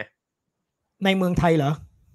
ในทั่วหมายไปถึงหมายถึงว่าในตีมอินเดียด้วยอ๋อไม่ไม่ คือห้าหน้าเนี่ยเป็นเอกลักษณ์ของพระศิวะ อืมใช่ใช่คือเทวดาจากอินเดียแต่ละองค์เนี่ยจำนวนหน้าไม่เหมือนกันพระศิวะนี่มีห้าหน้าถามว่าทำไมต้องมีห้าหน้า represent ธาตุทั้งห้าครับโอ้เพราะว่าครับพระผองมค์ก็เป็นมูลฐานของจักรวาลเพราะฉะนั้นพระองค์ represent ธาตุทั้งห้าประมาณนั้นอืมเพราะฉะนั้นอันนี้เนี่ย แต่ว่าเขาเขาก็มีคนมาเถียงผมอะคนที่เขาสร้างอะลูกหลานคนที่เขาสร้างคนผู้สร้างที่เวิร์เซนเวิร์เขาเสียชีวิตไปแล้วนะครับ แต่ว่า ลูกเขาก็มีคนแบบเอ้ยก็ก็ตรีมูรติไม่งี้ๆคือ กูก็ไม่ว่าอะไรก็เรียกไปที่ตรีมูรติมันก็เรียกไป ใครจะเรียกอะไรก็เรียกไป สมมุติผมเรียกคุณอืมเอ๋ว่าโคนันน่ะ ก็ผมจะเรียกว่าโคนันน่ะ มีปัญหาอะไร เออใช่ไหมเพราะฉะนั้นแต่ว่าสุดท้ายแล้วเนี่ย ก็กูก็หลักประติมานวิทยามันเป็นแบบนั้นไง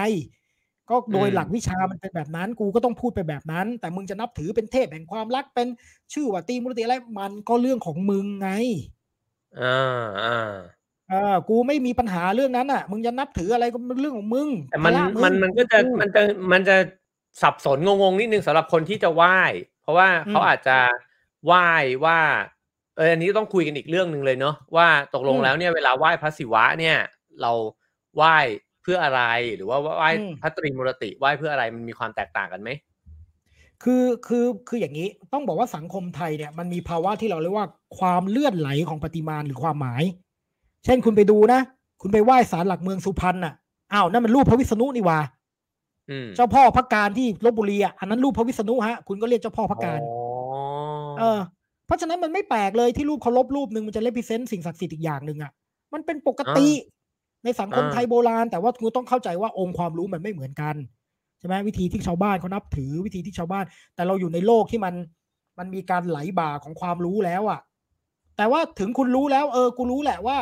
ที่เซนเวิลด์เป็นสทาศิวะ แต่กูจะเรียกว่าตีมูลติ แล้วกูเชื่อไว้พรความรัก มันก็เรื่องของมึงไง มันไม่ใช่ภาระของกูไง ภาระกูก็คือกูกูนี่มีคืหอน้าใครที่กูนี่คือใครกูก็คือวงการวิชาการอะ ก็คือคล้ายๆว่าเนี่ยก็ต้องบอกว่า เออ ปฏิมาเนี่ยเขามีความหมายอย่างนี้ แต่มันจะเลื่อนไหลไปหรือมันจะอะไรไป มันก็เป็นอีกเรื่องหนึ่งอ่าอ่าไม่เป็นไร ก็คือถ้าคุณเรื่องอยากจะไปอืมไหว้เอ่อพระปฏิมาองค์นี้เนาะอืมด้วยคุณอยากจะขอเรื่องความรักก็ เรื่องของคุณใช่ไหมไม่ทำได้ไมมีคุอะณไรพูดเพราะคุณพูดเพราะผมไม่ชอบคำนี้เลยก็ทำมึไมงคุณพูดต้องว่ามาเรื่องเรื่องขขอองงมึงไงก็นั่นไง มึงก็ควรจะพูดเหมือนกัน ว่าถ้าคุณจะไหว้สิ่งศักดิ์สิทธิ์อันนี้ความเชื่อนี้ ก็เรื่องของมึงครับ คุณพูดแทนแล้วผมไม่ต้องพูด อะยังเหลือสไลด์อีก อะ อะทีนี้มันก็มีเนี่ยการตอกย้ำความเชื่อเรื่องตีมูลตินะครับว่าจะมีหน้าตาแบบเดียวกับที่เซนเวิลด์อันนี้เป็นรูปพระเครื่องสร้างโดยกรุงเทพมหานคร ตอนนั้นมีการฉลองกรุงเทพ ผมยังไปเช่ามาอยู่เลยพระเนี่ย แล้วเขาก็ทำอืมรีบรูปตรีมูรติเหมือนเดิม เหมือนกับที่หน้าเซนเวิลด์แต่มีปางนั่งด้วยนะเนี่ยเพราะตอนนั้นจตุคามกำลังดังนะเขาก็ทำเหรียญใหญ่ ๆ แล้วมีปางนั่ง แล้วก็มีคนบอกเฮ้ยเฮ้ยมีอยู่มีองค์จริงอยู่มีตรีมูรติองค์จริงอยู่เนี่ยในองค์นี้อยู่รัชดามั้งอยู่หน้าอะไรอะคอมมิ n ตี้มอลชื่ออะไรก็ไม่รู้อะอยู่ที่รัชดา นี่ก็บอกเนี่ยเนี่ยองค์จริงเลยองค์จริงเลย ผมก็ดูเออไปค้นดูของขอมแม่งไม่เหมือนเว้ยคืออมคือใช้ศิลปะขอม แต่ว่าขอมเนี่ยเขาก็ไม่ได้มา combination แบบนี้ไงถ้าเราไปดูอะเออเขาก็ combination แบบมีงอกงอกๆออกมาจากตัวไงแต่ว่านี่ก็คือเขาบอกเอ้ยเนี่ยสามองค์รวมกัน เป็นแบบเนี่ยแน่นอนเออก็ตรีจริง แต่ว่าไม่ได้ไม่ได้ based on รูปแบบตามเทดิชันอ๋อแต่เรื่องจะมีเวอร์ชันแบบนี้อยู่ ในเมืองไทยก็มีอีก ซึ่งจริงๆก็เป็นไปได้ถูกไหมเพราะว่าเขาจะสร้างสรรค์รูปรูปลักษณะขึ้นมาใหม่ก็ได้เหมือนกันก็เรื่องของมึง แต่กูไม่ทำคนหนึ่งอะกูกูไม่ทำคืออย่างนี้การสร้างเทวรูปเนี่ยมันมีอย่างนี้ครับ การสร้างเทวรูปเนี่ยอินเดียโดยเฉพาะของฮินดูนะเขามีตำราอยู่เขาเรียกคัมภีร์ศิลปศาสตร์ คือตำราเนี่ยมันก็จะบอกว่าวิธีตั้งสัดส่วนวิธีตั้งเทวรูปอาวุธที่ถืออะไรเงี้ยเขาเชื่อว่าถ้าทำตามมันจะเป็นสิริมงคล มันจะศักดิ์สิทธิ์แต่ถ้าคุณไม่ทำตามคุณจะชิบหาย เออมันมีความเชื่ออย่างนี้อยู่ เพราะฉะนั้นเนี่ยช่างอินเดียโบราณอะคุณไปเที่ยวอินเดียคุณก็เห็นว่าไอ้ก็มึงก็ทำเหมือนเดิมกันตลอดอะไอ้องค์สร้างสรรค์มันก็มีบางองค์แต่เขาทำในฐานะที่เป็นงานศิลปะไงไม่ได้เป็นเทวรูปสำหรับบูชาไงโอ้คุณต้องแยกกันไงเออเพราะฉะนั้นเนี่ยมันถ้ายังไงยังไงเป็นเทวรูปสำหรับบูชา มึงไปดิวัดอินเดียทุกวัดอะไอ้แห่แห่กันทำเป็นอะไรกิ๊บเก๋มันก็ทำไป แต่เมื่อใดก็ตามมึงสร้างวัดแล้วแม่งก็ทำตามเทดิชันทั้งนั้นอะ อืม อืมโอ้นี่ก็ความรู้ใหม่ แต่ว่าอะเดี๋ยวอยากตอนหนึ่องยากรู้ว่าเอาแล้วอย่างเวลาเวลาเปลี่ยนมาเนี่ย สมมติเข้าไปที่ขอมเนี่ย แล้วมันเป็นศิลปะอืมขอมเนี่ย มันคืออมยังไง อันนี้คุณอันนี้เห็นไหมถือว่าว่าลดความศักดิ์สิทธิ์ไหมศิลปะเนี่ยมันเปลี่ยนเฉพาะไอ้องค์ประกอบที่เป็นรายละเอียดนะเช่นมงกุฎใช่ไหมแทนที่จะเป็นแบบแขกจ๋ามันก็เปลี่ยนมาเป็นรสนิยมแบบขอม หน้าแทนที่จะเป็นหน้าแบบแขกกูก็เป็นหน้าแบบขอม กูก็เป็นหน้าอ่าแบบไทย แต่สัดส่วนของที่ถือส่วนมากก็จะเบสออนคัมภีร์ โอ้อืม อืมอืมอืมอืมอันนี้ก็เป็นคำตอบนะว่าทำไมพระพุทธรูป เออทำไมเอ่อเทวรูปเนี่ยถึงสร้างในลักษณะเดิมซ้ำๆนะ อืมทีนี้อะ อันนี้สุดท้ายละแก้ปัญหาแม่งเลย มาวุ่นวายอยู่ได้ว่ากูต้องไหว้องค์ไหนยังไงวะก็มีระบบการบูชาไปทุกองค์แม่งเลยจบนะครับ ก็คือการบูชาที่เรียกว่าปัญจายตนะเทวดาห้าองค์เลยฮะมาอยู่ด้วยกันบูชาพร้อมกันจบเลย มีอะไรบ้าง อ่าคเนศศิวะเทวี สุริยเทพวิษณุอ๋อมีสุริยเทพเพิ่มเข้ามาด้วย ใช่ก็คือเทพที่เป็นเทพหลัก ๆ ของทุกนิกายอะเขาจะเอามาบูชารวมกัน แต่ว่าอ่าขึ้นอยู่กับว่าคุณจะเอาใครเป็นเซนเตอร์ อ๋อก็คือปัญปัญจาเลยนะ ปัญจาปัญตจานะยตนะปัญจายตนะ ปัญจายตนะ เนี่ย ก็คือเอาเอาคนมาเป็น center ได้เปลี่ยนกันไปได้เรื่อยๆเหมือนกันเปลี่ยนไปเรื่อยๆคุณนับถือองค์ไหนคุณชอบองค์ไหนเอาองค์นั้นเป็น center เอาศิวะเป็น center ก็เรียกศิวะปัญจายตนะ คเนศเป็น center ก็คเนศปัญจายตนะ เทวีปัญจายตนะได้หมดอ่าแต่แล้วมีก็บูชาไปพร้อมกันสังเกตอันหนึ่งก็คือว่าทั้งห้าองค์เนี่ยไม่มีพระพรหมเนาะไม่มีเพราะพระพรหมโดนบาง discredit ไปแล้ว โดน discredit แล้วก็ไม่ค่อยเป็นที่นิยม แต่บางประเพณีก็มีนะยังใส่มาด้วยโอ้อ่า แล้วคุณก็จะเห็นว่าสุดท้ายเขาจะบูชาในรูปของหินห้าห้าห้าประเภท อืมอ่ารูปสุดท้ายนะครับ ซึ่งเป็นหินที่เลพิเซนต์พระเจ้าห้าองค์เนี่ยแหละ อ่า รูปตรงเพราะสิกลางเนี่ย ใครอ่าใครอยู่ตรงกลางอะ คนตรงกลางนี่คือใคร รูปรูปไหน รูปกลางหรือรูปไหน รูปกลางรูปกลาง รูปกลางพระศิวะโอ้เป็นศิวะพระปัญศิจาวะยตนะอุ้มพระคเนศอยู่ ใช่แล้วมีพระคเนศอีกองค์หนึ่งอยู่ที่มุมเห็นไหมอ่าเอออันนั้นก็คือพระคเนศเหมือนกัน แต่พระคเนศในเวอร์ชั่นที่เป็นอีก represent อีกสี่ธาตุที่เหลือไงไอ้ธาตุที่เหลืออีกอีกสี่อ่าแค่นั้นแหละ ซึ่งอันนี้ก็คือบูชาทุกองค์ แต่อันนี้ไม่ไม่ไม่ใช่ก็ไม่ใช่ตรีมูรติเหมือนกัน เพราะว่ามีใช่มากกว่าสามใช่ อันนี้ก็คือคล้ายๆจะไปอธิบายหมายว่าสุดท้ายแล้วเทพเจ้าทุกองค์อะเท่ากันหมด อืมอืมแล้วเพียงแต่ว่าคุณเป็นศาสนิกนิกายไหน คุณชอบองค์ไหน คุณก็เลือกองค์นั้นมาเป็น center แต่คุณก็ต้องไม่ลืมบูชาอีกสี่องค์ที่เหลือ แล้วในขณะเดียวกันเมื่อคุณบูชาสี่องค์ที่เหลือเนี่ย มันก็เท่ากับคุณบูชาจักรวาล เพราะเทพทั้งสี่องค์เนี่ยห้าองค์ทั้งหมดเนี่ย represent ธาตุทั้งห้าของจักรวาล แค่นั้นเอง อืม represent ธาตุทั้งห้า represent อายตนะทั้งห้า represent ประสาทสัมผัสทั้งห้าอะไรเนี่ยว่าไปนะครับ ซึ่งอันนี้เนี่ยก็จะเป็นอีกตอนหนึ่งครับผม เวลาคุณพูดว่า center เนี่ยมันเป็นมันเป็นแบบเอ่อศัพท์วิชาการไหมเพราะว่าผมนึกถึง BNK ตลอดเลย ใช่ครับ ผมใช้ศัพท์ไอดอลครับ ผมไม่ใช่คิดอะไรในมุมวิชาการหรอกครับ กูนึกถึง center ของวงไอดอลตลอดนะครับครับผมอะเดี๋ยวเล่ามาถึงตรงนี้เนี่ย น่าจะมีคำถามปิดท้ายสักนิดหนึ่งว่าฟังแล้วมันงงอย่างหนึ่งก็คือตกลงแล้วฮินดูเนี่ย เป็นศาสนาที่มีพระเจ้าองค์เดียวหรือพระเจ้าหลายองค์กันแน่ มึงถามคำถามยากมากครับ กูพูดเลยครับ ตอนแรกผมเนี่ยเข้ามาศึกษาเรื่องศาสนาฮินดูเนี่ยผมก็เออฮินดูต้องเป็นพวก เทพหลายองค์ใช่ไหมพระหูอืมเทวะเนี่ยโอ้ต้องเป็นเทพหลายองค์ ไม่ใช่เว้ยถ้าไปดูความคิดของแต่ละนิกาย มีไหมพระเจ้าองค์เดียวมีอืมอ่าว่ามีพระเจ้าองค์เดียวมี ความคิดเรื่องเทพหลายองค์มี พระเจ้าองค์เดียวแบ่งภาคมี เทพอื่นเป็นบริวารของพระเจ้าองค์เดียวมีอ้าวหรืออะไรเงี้ยแล้วตกลงยังไงกันแน่วะแม้แต่กลุ่มที่ไม่เชื่อว่ามีพระเจ้าก็สามารถถูกจัดอยู่ในฮินดูได้ครับ อืมมันมีพวกแนวคิดที่เรียกว่าพวกสางขยะในสมัยโบราณของอินเดีย พวกนี้เนี่ยไม่ได้เชื่อพระเจ้านะ มันมีอิทธิพลยุคยุคที่ได้รับอิทธิพลจากศาสนาที่ไม่เชื่อพระเจ้า แล้วพวกนี้ก็ก็เฉยเฉยๆกับพระเจ้า เพราะฉะนั้นเนี่ยมันก็มีครับที่หนึ่งไม่เชื่อพระเจ้า เชื่อพระเจ้าองค์เดียว เชื่อเทพหลายองค์นะครับ หรือว่าคิดว่าจักรวาลทั้งหมดเนี่ยพระเจ้าเป็นเพียงแค่ภาพสำแดงมีแค่สัจธรรมหนึ่งเดียวก็มีเป็นนามธรรมเลยอะก็มี อืมนั้นฮินดูเนี่ยอืมคุณไม่สามารถจะจัดนิยามได้ ว่าเขาเป็นอืมศาสนาประเภทไหนกันแน่เพราะเขามีทุกแบบ เออ คือเหมือนยาวนานมามากเนอะแล้วก็ผ่านมาหลายแบบมากจนไม่รู้เลยว่า คือเวลาเราชอบพูดกันเนี่ยในสังคมไทยเนี่ยเขาจะชอบมีคำว่าพุทธแท้ อันเนี้ยพุทธแท้อันนี้ไม่ใช่พุทธแท้เนี่ยฮินดูแท้นี่มีไหมไม่มี มีไหมเขาพยายามเคลมมีนิกายใหม่ๆอะครับที่เกิดขึ้นสองร้อยสามร้อยปีเนี่ยเขาพยายามบอกเฮ้ยกู reform แล้วกูเป็นนิกายแท้เลยกูเป็นฮินดูแท้ พวกมึงนี่มันงมงาย มีฮะมีตลอดในประวัติศาสตร์ฮินดูนี่มีมาตลอดเลย แต่ว่าสุดท้ายแล้วไงอะ มึงก็ไม่ได้มีอำนาจใครจะไปบอกไปอ่าเพราะนั้นอันนี้แท้แบ่งไปยำนิกายไม่แท้ซะไม่มีฮะอืมเออเพราะฉะนั้นนิกายที่คุณประนามว่าไม่แท้เขาก็ยังอยู่ ชาวบ้านก็ยังอยู่ มันก็อยู่กันหมดอะมันก็อยู่ด้วยกันหมดอะไม่ว่าจะเป็นนิกายไหนอะอืม อืมอืมอืมนะสำหรับตัวคุณเองเนี่ยเล่ามาตั้งเยอะเนี่ย คุณนี่คือเวลาคิดถึงเทพฮินดูเนี่ย คิดถึงในลักษณะไหน แล้วก็เคารพบูชาไหมศรัทธาไหม เอาอีกตอนอะ อันนี้อีกตอนหนึ่งอะ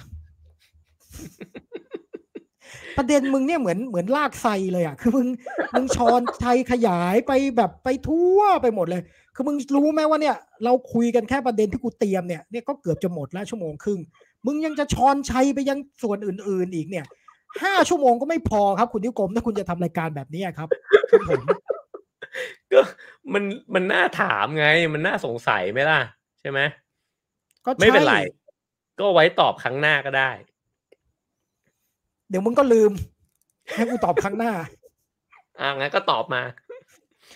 คือผมคิดว่าความสัมพันธ์เออนี่ต้องเบสออนฮินดูเอง ความสัมพันธ์กับเทพในฮินดูเนี่ยเขามีได้หลายแบบนะครับเขาไม่ได้บอกว่าเอ้ยพระกับพระเจ้าพระเจ้าเป็นพ่ออย่างเดียวเนี่ยไม่ใช่นะมันไม่ได้มีแค่ father figure นะ คุณเป็นเพื่อนกับพระเจ้าก็ได้ คุณเป็นอืมแฟนกับพระเจ้าก็ได้ คุณเป็นอืมลูกกับพระเจ้าก็ได้ คือคุณจะเป็นอะไรก็ได้ เพราะฉะนั้นเนี่ยอันเนี้ยมันก็สนุกฮินดูมันสนุกอย่างเงี้ยคุณคุณเป็นและสิ่งที่สูงสุดในความคิดของฮินดูเลย คือคุณเป็นหนึ่งเดียวกับพระเจ้าอืมอันนั้นก็คือสูงสุดแล้ว เพราะฉะนั้เฮ้นยอันเนี่นี้ยต้มัอนงมีตั้งอันแต่นี้อันนี้ต้องตอนหนึ่งแน่แน่แน่แน่ๆความสัมพันธ์กับเทพของฮินดู โหฟังแล้วน่าสนใจมากเลยเมื่อกี้ได้ได้ครับ ก็คือเดี๋ยวกูจะจัดให้เท่าที่อยากได้ครับกูว่านี่เรียกเปลี่ยนรายการต้นไทรไหมรายการต้นไทร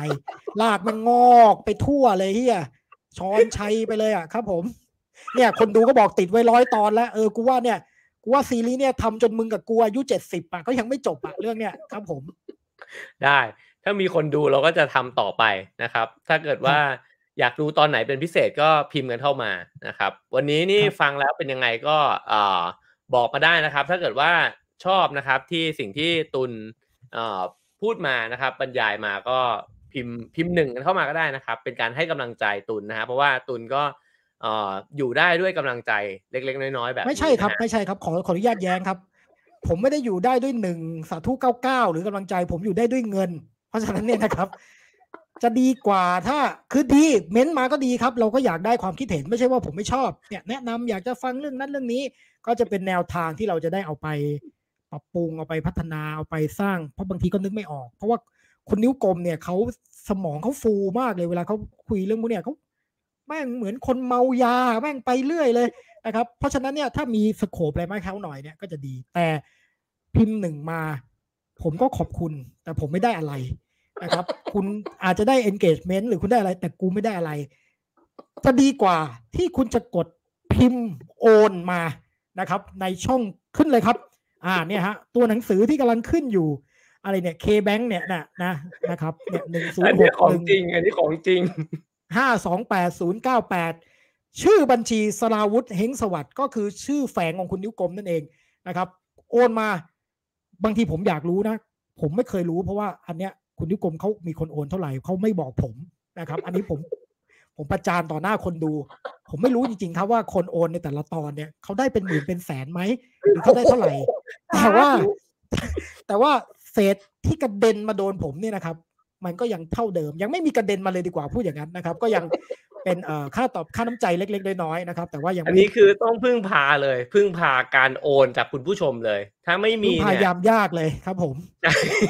ครับผมอาจารย์ตุลก็จะไม่ไม่ได้รับอะไรเลยนะครับ ใช่เพราะว่าจะมีเศษกระเด็นไปน้อยมาก ใช่ แล้วก็อืมผมก็รอคอยเหมือนข้าวคอยฝนทุกวันนี้นะครับ จะพิมพ์ถามเขาว่าหลังไมค์ตอนที่เราคือเราจะมีคือเห็นอย่างเงี้ยเราไม่ได้มาสดนะครับ เรามีโปรเซสของการทำงาน เราจะคุยกันหลังไมค์ว่า วันนี้จะเอาตอนอะไรอะไรยังไงนะครับ ผมก็ ผมก็ไม่กล้าพิมพ์ไปว่า มีคนโอนบ้างไหมเขาโอนมาเท่าไหร่ คือผมไม่เคยถามเพราะผมคิดว่าอันนั้นเป็นเรื่องของผู้จ้างวานนะครับ ก็คือคุณนิ้วกลมเขาผมเป็นแค่ลูกจ้างตัวเล็ก ๆ นะครับ เพราะฉะนั้นเนี่ยใครอยากโอนเพื่อสนับสนุนให้ผมยังได้มาพูด เป็นความรู้ที่ที่มีนี่นี่ประเขาโยชน์ต่ถามอท่นว่าเบเกอรี่เบเกอรี่เขาถามว่าสองร้อยได้ไหมโอ้ยอยากจะยกมือไหว้อนุโมทนาสาธุขอให้เจริญมีความสุขความเจริญทุกประการ ได้หมดห้าบาทสิบาทสองร้อยสามร้อยอะไรก็โอนมาเถอะครับห้าบาทครับสิบผมบาทก็เป็นเป็นแบบว่านี่นะ มหากุศลนะครับโอ้ยเพื่อมหากุศลสนับสนุนใช่ครับแต่อย่ามีมหากุศลนี่อย่ามีแค่อย่ามีแต่แค่ใจ ก็คืออมไม่ใช่ว่าอืมใจอนุโมทนาอันนั้นมันไม่ใช่ มันต้องลงครับมือด้วยนะครับ เพราะว่ากุศลที่แท้จริงอะ เกิดจากการลงมือปฏิบัตินะครับผมครับเอ่อก็ถ้าอยากให้อาจารย์ตุลนะฮะ ยังคงอ้วนพี ขมีขมันแบบนี้นะครับ ก็โอนสนับสนุนกันเข้ามานะครับเขาจะได้มีข้าวนะครับ กินหล่อเลี้ยงแล้วก็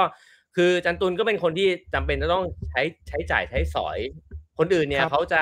ซื้อเนี่ยเขาก็ซื้อแชมพูไปสระผมนะครับอาจารย์ครัตุบลต้องผมมีแชมพูไปสระเคราด้วยนะครับเพราะฉะนั้นเนี่ยครับผมค่าใช้จ่ายของเขาก็จะมากกว่าคนธรรมดา สักนิดหใช่นึ่งครับนะฮะใช่ครับน้ำมงน้ำมันนี่ต้องย้อมเคราไปด้วยนะครับ ก็ครับผมก็ช่วยเหลือเขาสักนิดหนึ่ง นะฮะอืมแล้วถ้าโอนแล้วเนี่ย ผมเชื่อมั่นว่าจะมีสิ่งดีๆเกิดขึ้นอีกเช่น นิ้วกลมก็อาจจะแต่งตัวจัดกว่านี้นะครับ ซึ่งอันนี้เราได้เห็นแล้วว่าเขาเริ่มต้นแล้ว ผมดีใจนะครับที่สิ่งนี้เริ่มเกิดขึ้นแล้วนะครับแล้วผมเชื่อมั่นว่าในอนาคตเนี่ยมันจะมีสิ่งต่างๆเกิดขึ้นอีก นี่คือแรงใจอย่างหนึ่งที่ผมได้ทำทำรายการนี้นะครับ ที่ผมอยากจะเห็นเหมือนกันผมไม่รู้นะครับ ว่าเขาจะแต่งอะไร เพราะว่าเขาแค่พูดว่าเขาจะทำผมไม่เชื่อด้วยซ้ำว่าเขาจะทำจริง แล้วเขาก็ทำจริง เพราะฉะนั้นเนี่ยมันนะเนี่ยคนโอนกันมาเยอะแยะเลยโอ้ผมอยากจะอนุโมทนานะครับ ในจิตอันเป็นกุศลของทุกคน ทุกคนได้ทำสิ่งที่เป็นสิ่งที่ท่านผู้เจริญแล้วทำนะครับ ดีมากๆครับผมครับ การทำกุศลครั้งนี้จะส่งผลให้คนที่โอนเงินมาได้อะไรบ้างครับโอ้ยสวรรค์สมบัติมนุษย์สมบัตินิพพานสมบัติคุณก็จะได้ทุกอย่างที่คุณต้องการนะครับ ตายไปคุณก็ไปสุคติอยู่ในโลก คุณก็เจริญด้วยมั่งคั่งด้วยทรัพย์ ด้วยอายุด้วย บริวารธนสารสมบัติทุกประการนะครับ ใครอยากมีเมียก็จะมีเมียใครอยากมีลูกก็จะมีลูกนะครับ ใครไม่มีเมียก็จะได้เมียใครไม่มีผัวก็จะได้ผัว อันนี้คือกุศลเบื้องต้น แล้วตายไปก็ได้สวรรค์สมบัติมาอ้าวโหนางฟ้าเทวดาแห่ห้อมล้อม แล้วก็สุดท้ายถ้าคุณไปไกลกว่านั้น คุณได้นิพพานสมบัติแน่นอน ทานนะครับ เป็นเบื้องต้นของการที่จะได้สิ่งเหล่านี้ครับมนี่โอนเงินสนับสนุนคุณนี่คือได้บุญเนี่ยมากกว่าทำบุญกับเอ่อกระเบื้องวัดอีกนะครับ เนี่ย กระเบื้องวัด คุณแผ่นกระเบื้องที่คุณไปทำบุญที่วัดเขาเวียนแล้วเวียนอีก คุณเขียนชื่อเสร็จเขาก็ลบแล้วก็ให้คนเขียนต่อเวียนแล้วเวียนอีก แต่คุณโอนมาบาทหนึ่งอะมันถึงมันถึงทันที ถึงนิ้วกลมนะไม่ใช่ผมนะครับ ถึงทันทีแน่ๆจริง ๆ คนอนุโมทนาควรจะต้องเป็นมึงไม่ใช่กูนะครับเพราะว่ามันไปยังบัญชีมึงทันทีนะครับ ผมร่วมกันอนุโมทนาคือครับผมตุนเนี่ยนะครับเขาจะต้องทำรายการทั้งหมดสี่ตอนนะครับ เพราะว่าเราจะจ่ายตังค์กันเป็นรายเดือนเพ ราะฉะนั้นเนี่ยถ้าเกิดว่าเราเห็น feedback แล้วก็สามารถมีตอนที่สี่ได้ เขาก็จะได้รับเงินค่าจ้างนะฮะ ส่วนแบ่งครับในการที่มาเป็นวิทยากรรายการเราครับผมนะฮะซึ่งถ้าเกิดว่าไม่มีตอนที่สี่เขาก็จะไม่ได้อะไรเลย เพราะฉะนั้นเนี่ยถ้าใช่เราคจรับจบวันที่สามตอนนี้นะครับ ก็จะก็จบเป็นเป็นอันว่าจบนะฮะจบมิตรภาพด้วยครับกูจบมิตรภาพแต่เพียงเท่านี้อะครับ ครับผม ถ้าถ้ามึงตั้งเงื่อนไขว่าต้องมีสี่ตอนแล้วกูถึงจะได้ค่าจ้างเนี่ย จบฮะจบมิตรภาพกันเพียงเท่านี้อะครับผม โอ้มีคนบอกว่าพรคุณคุ้มมาก นี่คุณให้พรได้เก่งกว่าหลวงพ่ออีกนะครับ ให้กูยะถาสัพพีเลยก็ได้ครับ เอาเตรียมน้ำกันเลยกูให้กวดน้ำกันที่นี่เลยก็ได้ ครับผม เออ คุณนี่เป็นคนเคยบวชเรียนหรือเปล่า ผมเคยบวชครับ ผมผมบวชบวชเป็นสามเณรเล็กๆน่ารักอืมแต่ว่าพระผมไม่เคยบวชนะครับครับ คุณคุณเคยอ่าบวชไหมครับ ยังไม่เคยเลยครับโอ้ได้ครับ มาบวชกับผมได้ ครับผมครับ อันนี้คือเป็นรายการคนบาปโดยแท้นะฮะ ครับผม ครับผม โอ้เชื่อว่าวันนี้ทุกคนน่าจะเอ่อได้ทั้งบุญนะครับ ได้ทั้งความบันเทิงนะครับ ไปด้วยเพราะว่าดูดูแล้วน่าจะได้บุญกันไปเยอะอยู่เลยนะฮะทุกทุกคนดูเห็นแล้วใช่ไหมครับว่าผมกับนิ้วกลมนี่เป็นมิตรเลย คือเป็นมิจฉาชีพมากๆเลยคือสิ่งที่มึงทำกับกูทำเนี่ย อุตส่าห์ดูเป็นเอ่อความรู้โปรคา แม่งตัดจบท้ายทีไรอะแม่งเป็นมิจฉาชีพกันตลอดเลยนะครับผมคือไม่ใช่แค่มิตรภาพสองคนเนี่ยแม่งมิจฉาชีพด้วยนะครับครับเพราะฉะนั้นคุณผู้ฟังต้องระวังนิดนึงนะครับผม ใช่ครับอย่าอย่าไปหลงเชื่อง่าย ๆ นะฮะครับก็จริงๆ คนที่โอนเข้ามาแล้วนะครับ ถือว่าก็ถือว่ามีสิทธิ์ในตัวของอาจารย์ตุลนะฮะอะไรเมึงพูดอะไรของมึงเนี่ยมึงพูดอะไรของมึงเนี่ย เมื่อคุณได้สนับสนุนแล้วเนี่ยคุณสามารถออกคำสั่งได้นะครับว่า คุณอยากให้เขาทำอะไรนะฮะมึงอยากให้เขาแต่งตัวแบบไหน ไม่ใช่ละเขาโอนไปบัญชีมึง เพราะฉะนั้นเนี่ยจริง ๆคนผู้ฟังเนี่ย พิมพ์ไปเลย อยากให้นิ้วกลมทำอะไร ผมเข้าใจว่าคนคนดูจำนวนมากเนี่ยเขาเป็นแฟนคลับนิ้วกลมนะครับเพราะฉะนั้นเนี่ยคุณแฟนคลับคุณไม่เขาเป็นแฟนคลับคุณเป็นหลัก เพราะฉะนั้นเนี่ยเขาอยากให้คุณทำอะไรเนี่ยเขียนไปเลย อยากให้เอ่อร้องเพลง อยากให้อะไรเงี้ยเอาเขียนไปนะครับ เพราะคุณจะไม่เห็นอ่าจากที่อื่น ที่คุณนิ้วครับกลมเขาจะได้เปลือยตัวขนาดนี้นะครับผมครับ อยากเห็นเราสองคนทำอะไรก็คอมเมนต์กันเข้ามาได้นะครับ เพื่ออาจารย์ครับผมตุลผมก็ทำได้ มีหลายคนเขาพิมพ์เข้ามาบอกว่า รัฐบาลเขาออกเพลงว่าอย่าโอน แล้วคุณมาครับบอกให้คนอื่นโอน นี่คุณทำผิดกับเจตนารมณ์ของรัฐบาลหรือเปล่าครับอาจารย์ตุลนั่นมันบัญชีมึงครับ ต้องถามมึงนะครับ กูพูดนี่ก็คือกูช่วยนะครับ กูช่วยรายการนะครับ ก็ซึ่งเป็นผลกับกูด้วยกูก็เกี่ยวกับกูนั่นแหละ แต่ว่าบัญชีมันบัญชีมึง ถ้ารัฐบาลจะเล่นน่ะ คุณประยุทธ์ครับ ถ้าคุณจะเล่นคุณเล่นที่คนนี้นะครับสลาวุธเฮงสวัสดิ์ไม้หัวไปเลยครับเนี่ยเขาเป็นหนึ่งในพวกกระบวนการพวกปฏิบัติการนะครับ เนี่ยเขาสั่งห้ามโอนกันอยู่ในยโคมๆเนี่ยคุณมาโอนเอินอะไรเนี่ย แน่นอนเออะอใช่ เมื่อกี้มีคนบอกว่า เนี่ยเขาเป็นเจ้าของชีวิตคุณละ เพราะเขาบอกว่าเขาโอนห้าร้อยขอคุณโกนเคราห้าร้อยไม่พอครับเขาผมแพงครับกว่านั้นมาก ๆ ครับ ผม อะต้องห้าหร้อลัยกห้าหสิมื่บนต้องหลักหหลักมื่นหมื่นครับเอาผมหุ้นกันแล้วได้ผไหมจะถ้าทุกคนหุ้นกันถึงหมื่น ผมแจ้งยอดเลย แล้วครั้งหน้าอาจารย์ตุลมาหน้าเกลี้ยงเลย แต่หมื่นนั้นมาที่กูนะ ได้ได้ได้อ่าแล้วถ้าเกิดหลักหมื่นแล้วถึงกูเนี่ย กูไม่แค่โกนนะ กูใส่ซองแล้วส่งให้ด้วย อ่าอ่าคิดว่าเขาอยากได้กันใช่ไหมอ้าวทำเล่นไป กูตายไปเป็นพระธาตุทำไงอะ เขากูอะ วันนั้นเพื่อนตัดผมเนี่ยไอไอไอวิจักรไปตัดผม ยังบอกอ่าให้บอกบอกบอกแพรอยู่เลยตัวเองไปเก็บผมเอาไว้ดิเดี๋ยวเผื่อมันตายไปเออเป็นพระธาตุผมเนี่ยทำเล่นไปเอออันนี้ไม่ได้เป็นไอเดียเก็บไว้ของวิจักรนะครับ เป็นไอเดียวิจักรว่าเราค่อยๆเก็บ พวกผมพวกขนของคนสำคัญ อย่างคุณนับถืออาจารย์ประมวลอะคุณคุณเก็บไว้ ผมอาจารย์ประมวลอะอืมแล้วคุณเก็บไว้ขาย คุณเก่งกำไรเลย คุณเล็งไว้เลยว่าใครตายไปแล้วก็โอ้อันนี้เป็นขอวิเพื่อนธีเลยกันคนคือหนึ่งคือใครที่เราเคารพนับถือเนี่ย เราควรหากินกับเขาอย่างนั้นเหรอใช่ก็ไม่ไม่เราเราเก็บไว้ เช่นสมมุติคุณนับถือใครบ้างอะหลวงพี่ไพศาลอะสมมติไปขอไว้ ผมอะไรท่านเก็บไว้ ก็ไม่ต้องบอกท่านว่าเราเอาไปทำอะไร เก็บไว้ แล้วก็อาจารย์ประมวลคุณเก็บไว้ อะไรใครอย่างเงี้ยคุณนับถือใครคุณเก็บไว้ แล้วอนาคตคุณเก่งไว้เลยว่า ของพวกเนี้ยต่อไปจะมีราคา โอ้อ่าผมผมเริ่มจากเก็บเขาคุณก่อนเลย ได้คุณเก็บ แต่ผมก็เก็บเงินคุณก่อนเลย เมื่อกี้ผมเห็นคุณแพรวิไลวันมา พิมพ์คอมเมนต์บอกว่า เก็บเขาไว้อย่าโกนเขาคนคนนี้เขาเป็นใครครับ วิวิลาวันหรือเปล่าครับ ใช่ไหมฮะ วิลาวันอ่าอ๋ออ๋ออ๋อคนคุ้นคุ้นๆชื่อคุ้นคุ้นๆน่าจะเป็นครับเป็นแฟนแฟนเก่ามั้งอ๋อนี่ทำไมไงเขา เขาแฟนเก่าด้วยเหรอฮะทำไมเขาหวงเขาคุณจังครับอ๋อเขาหวงครับมีไว้รูปรูปรูปไลค์อะไรเงี้ยเหรอไม่ใช่ครับเขาบางทีเขาบอกเขาลำคาญเขาลำคาญเขาบอกมันคันนะครับ แต่ว่าเขารู้สึกว่าถ้าผมไม่มีเขาเนี่ย มันจะกลายเป็นอาตี มันจะกลายเป็นแบบด้อยด้อยราคาดูดูด้อยค่าครับผม เออแต่ทุกวันนี้เนี่ยคุณดูทรงภูมิเนี่ย ก็เพราะว่าคุณมีเขานะ ไม่ใช่ปัญญากูเหรอ จริง ๆ มีมีคนถามเข้ามาว่าถ้าโกนคิ้วล่ะโกนคิ้วเท่าไหร่ คิ้วคิ้วอาจจะไม่แพงเท่า เพราะว่าคิ้วเนี่ยเวลาใส่แว่นแว่นมันจะค่อนข้างปิดไว้ คิ้วให้ถูกกว่าอ๋อโอเคให้ให้ห้าพันพอ คิ้วห้าพันอ่าครับได้นะครับ ก็ถ้าถึงห้าพันปุ๊บผมโอนให้ตุนเลย ครั้งหน้าได้ตุนจะคิ้วหายไปข้างหนึ่งเอาเลยกูเอาคิ้วออกเลย เอาสองข้างเลยห้าพันแถม อย่าสองให้กูข้างเอาธรข้ารงมเดีดายวไปสองข้างมันปกติไปมึงเอาออกข้างเดียว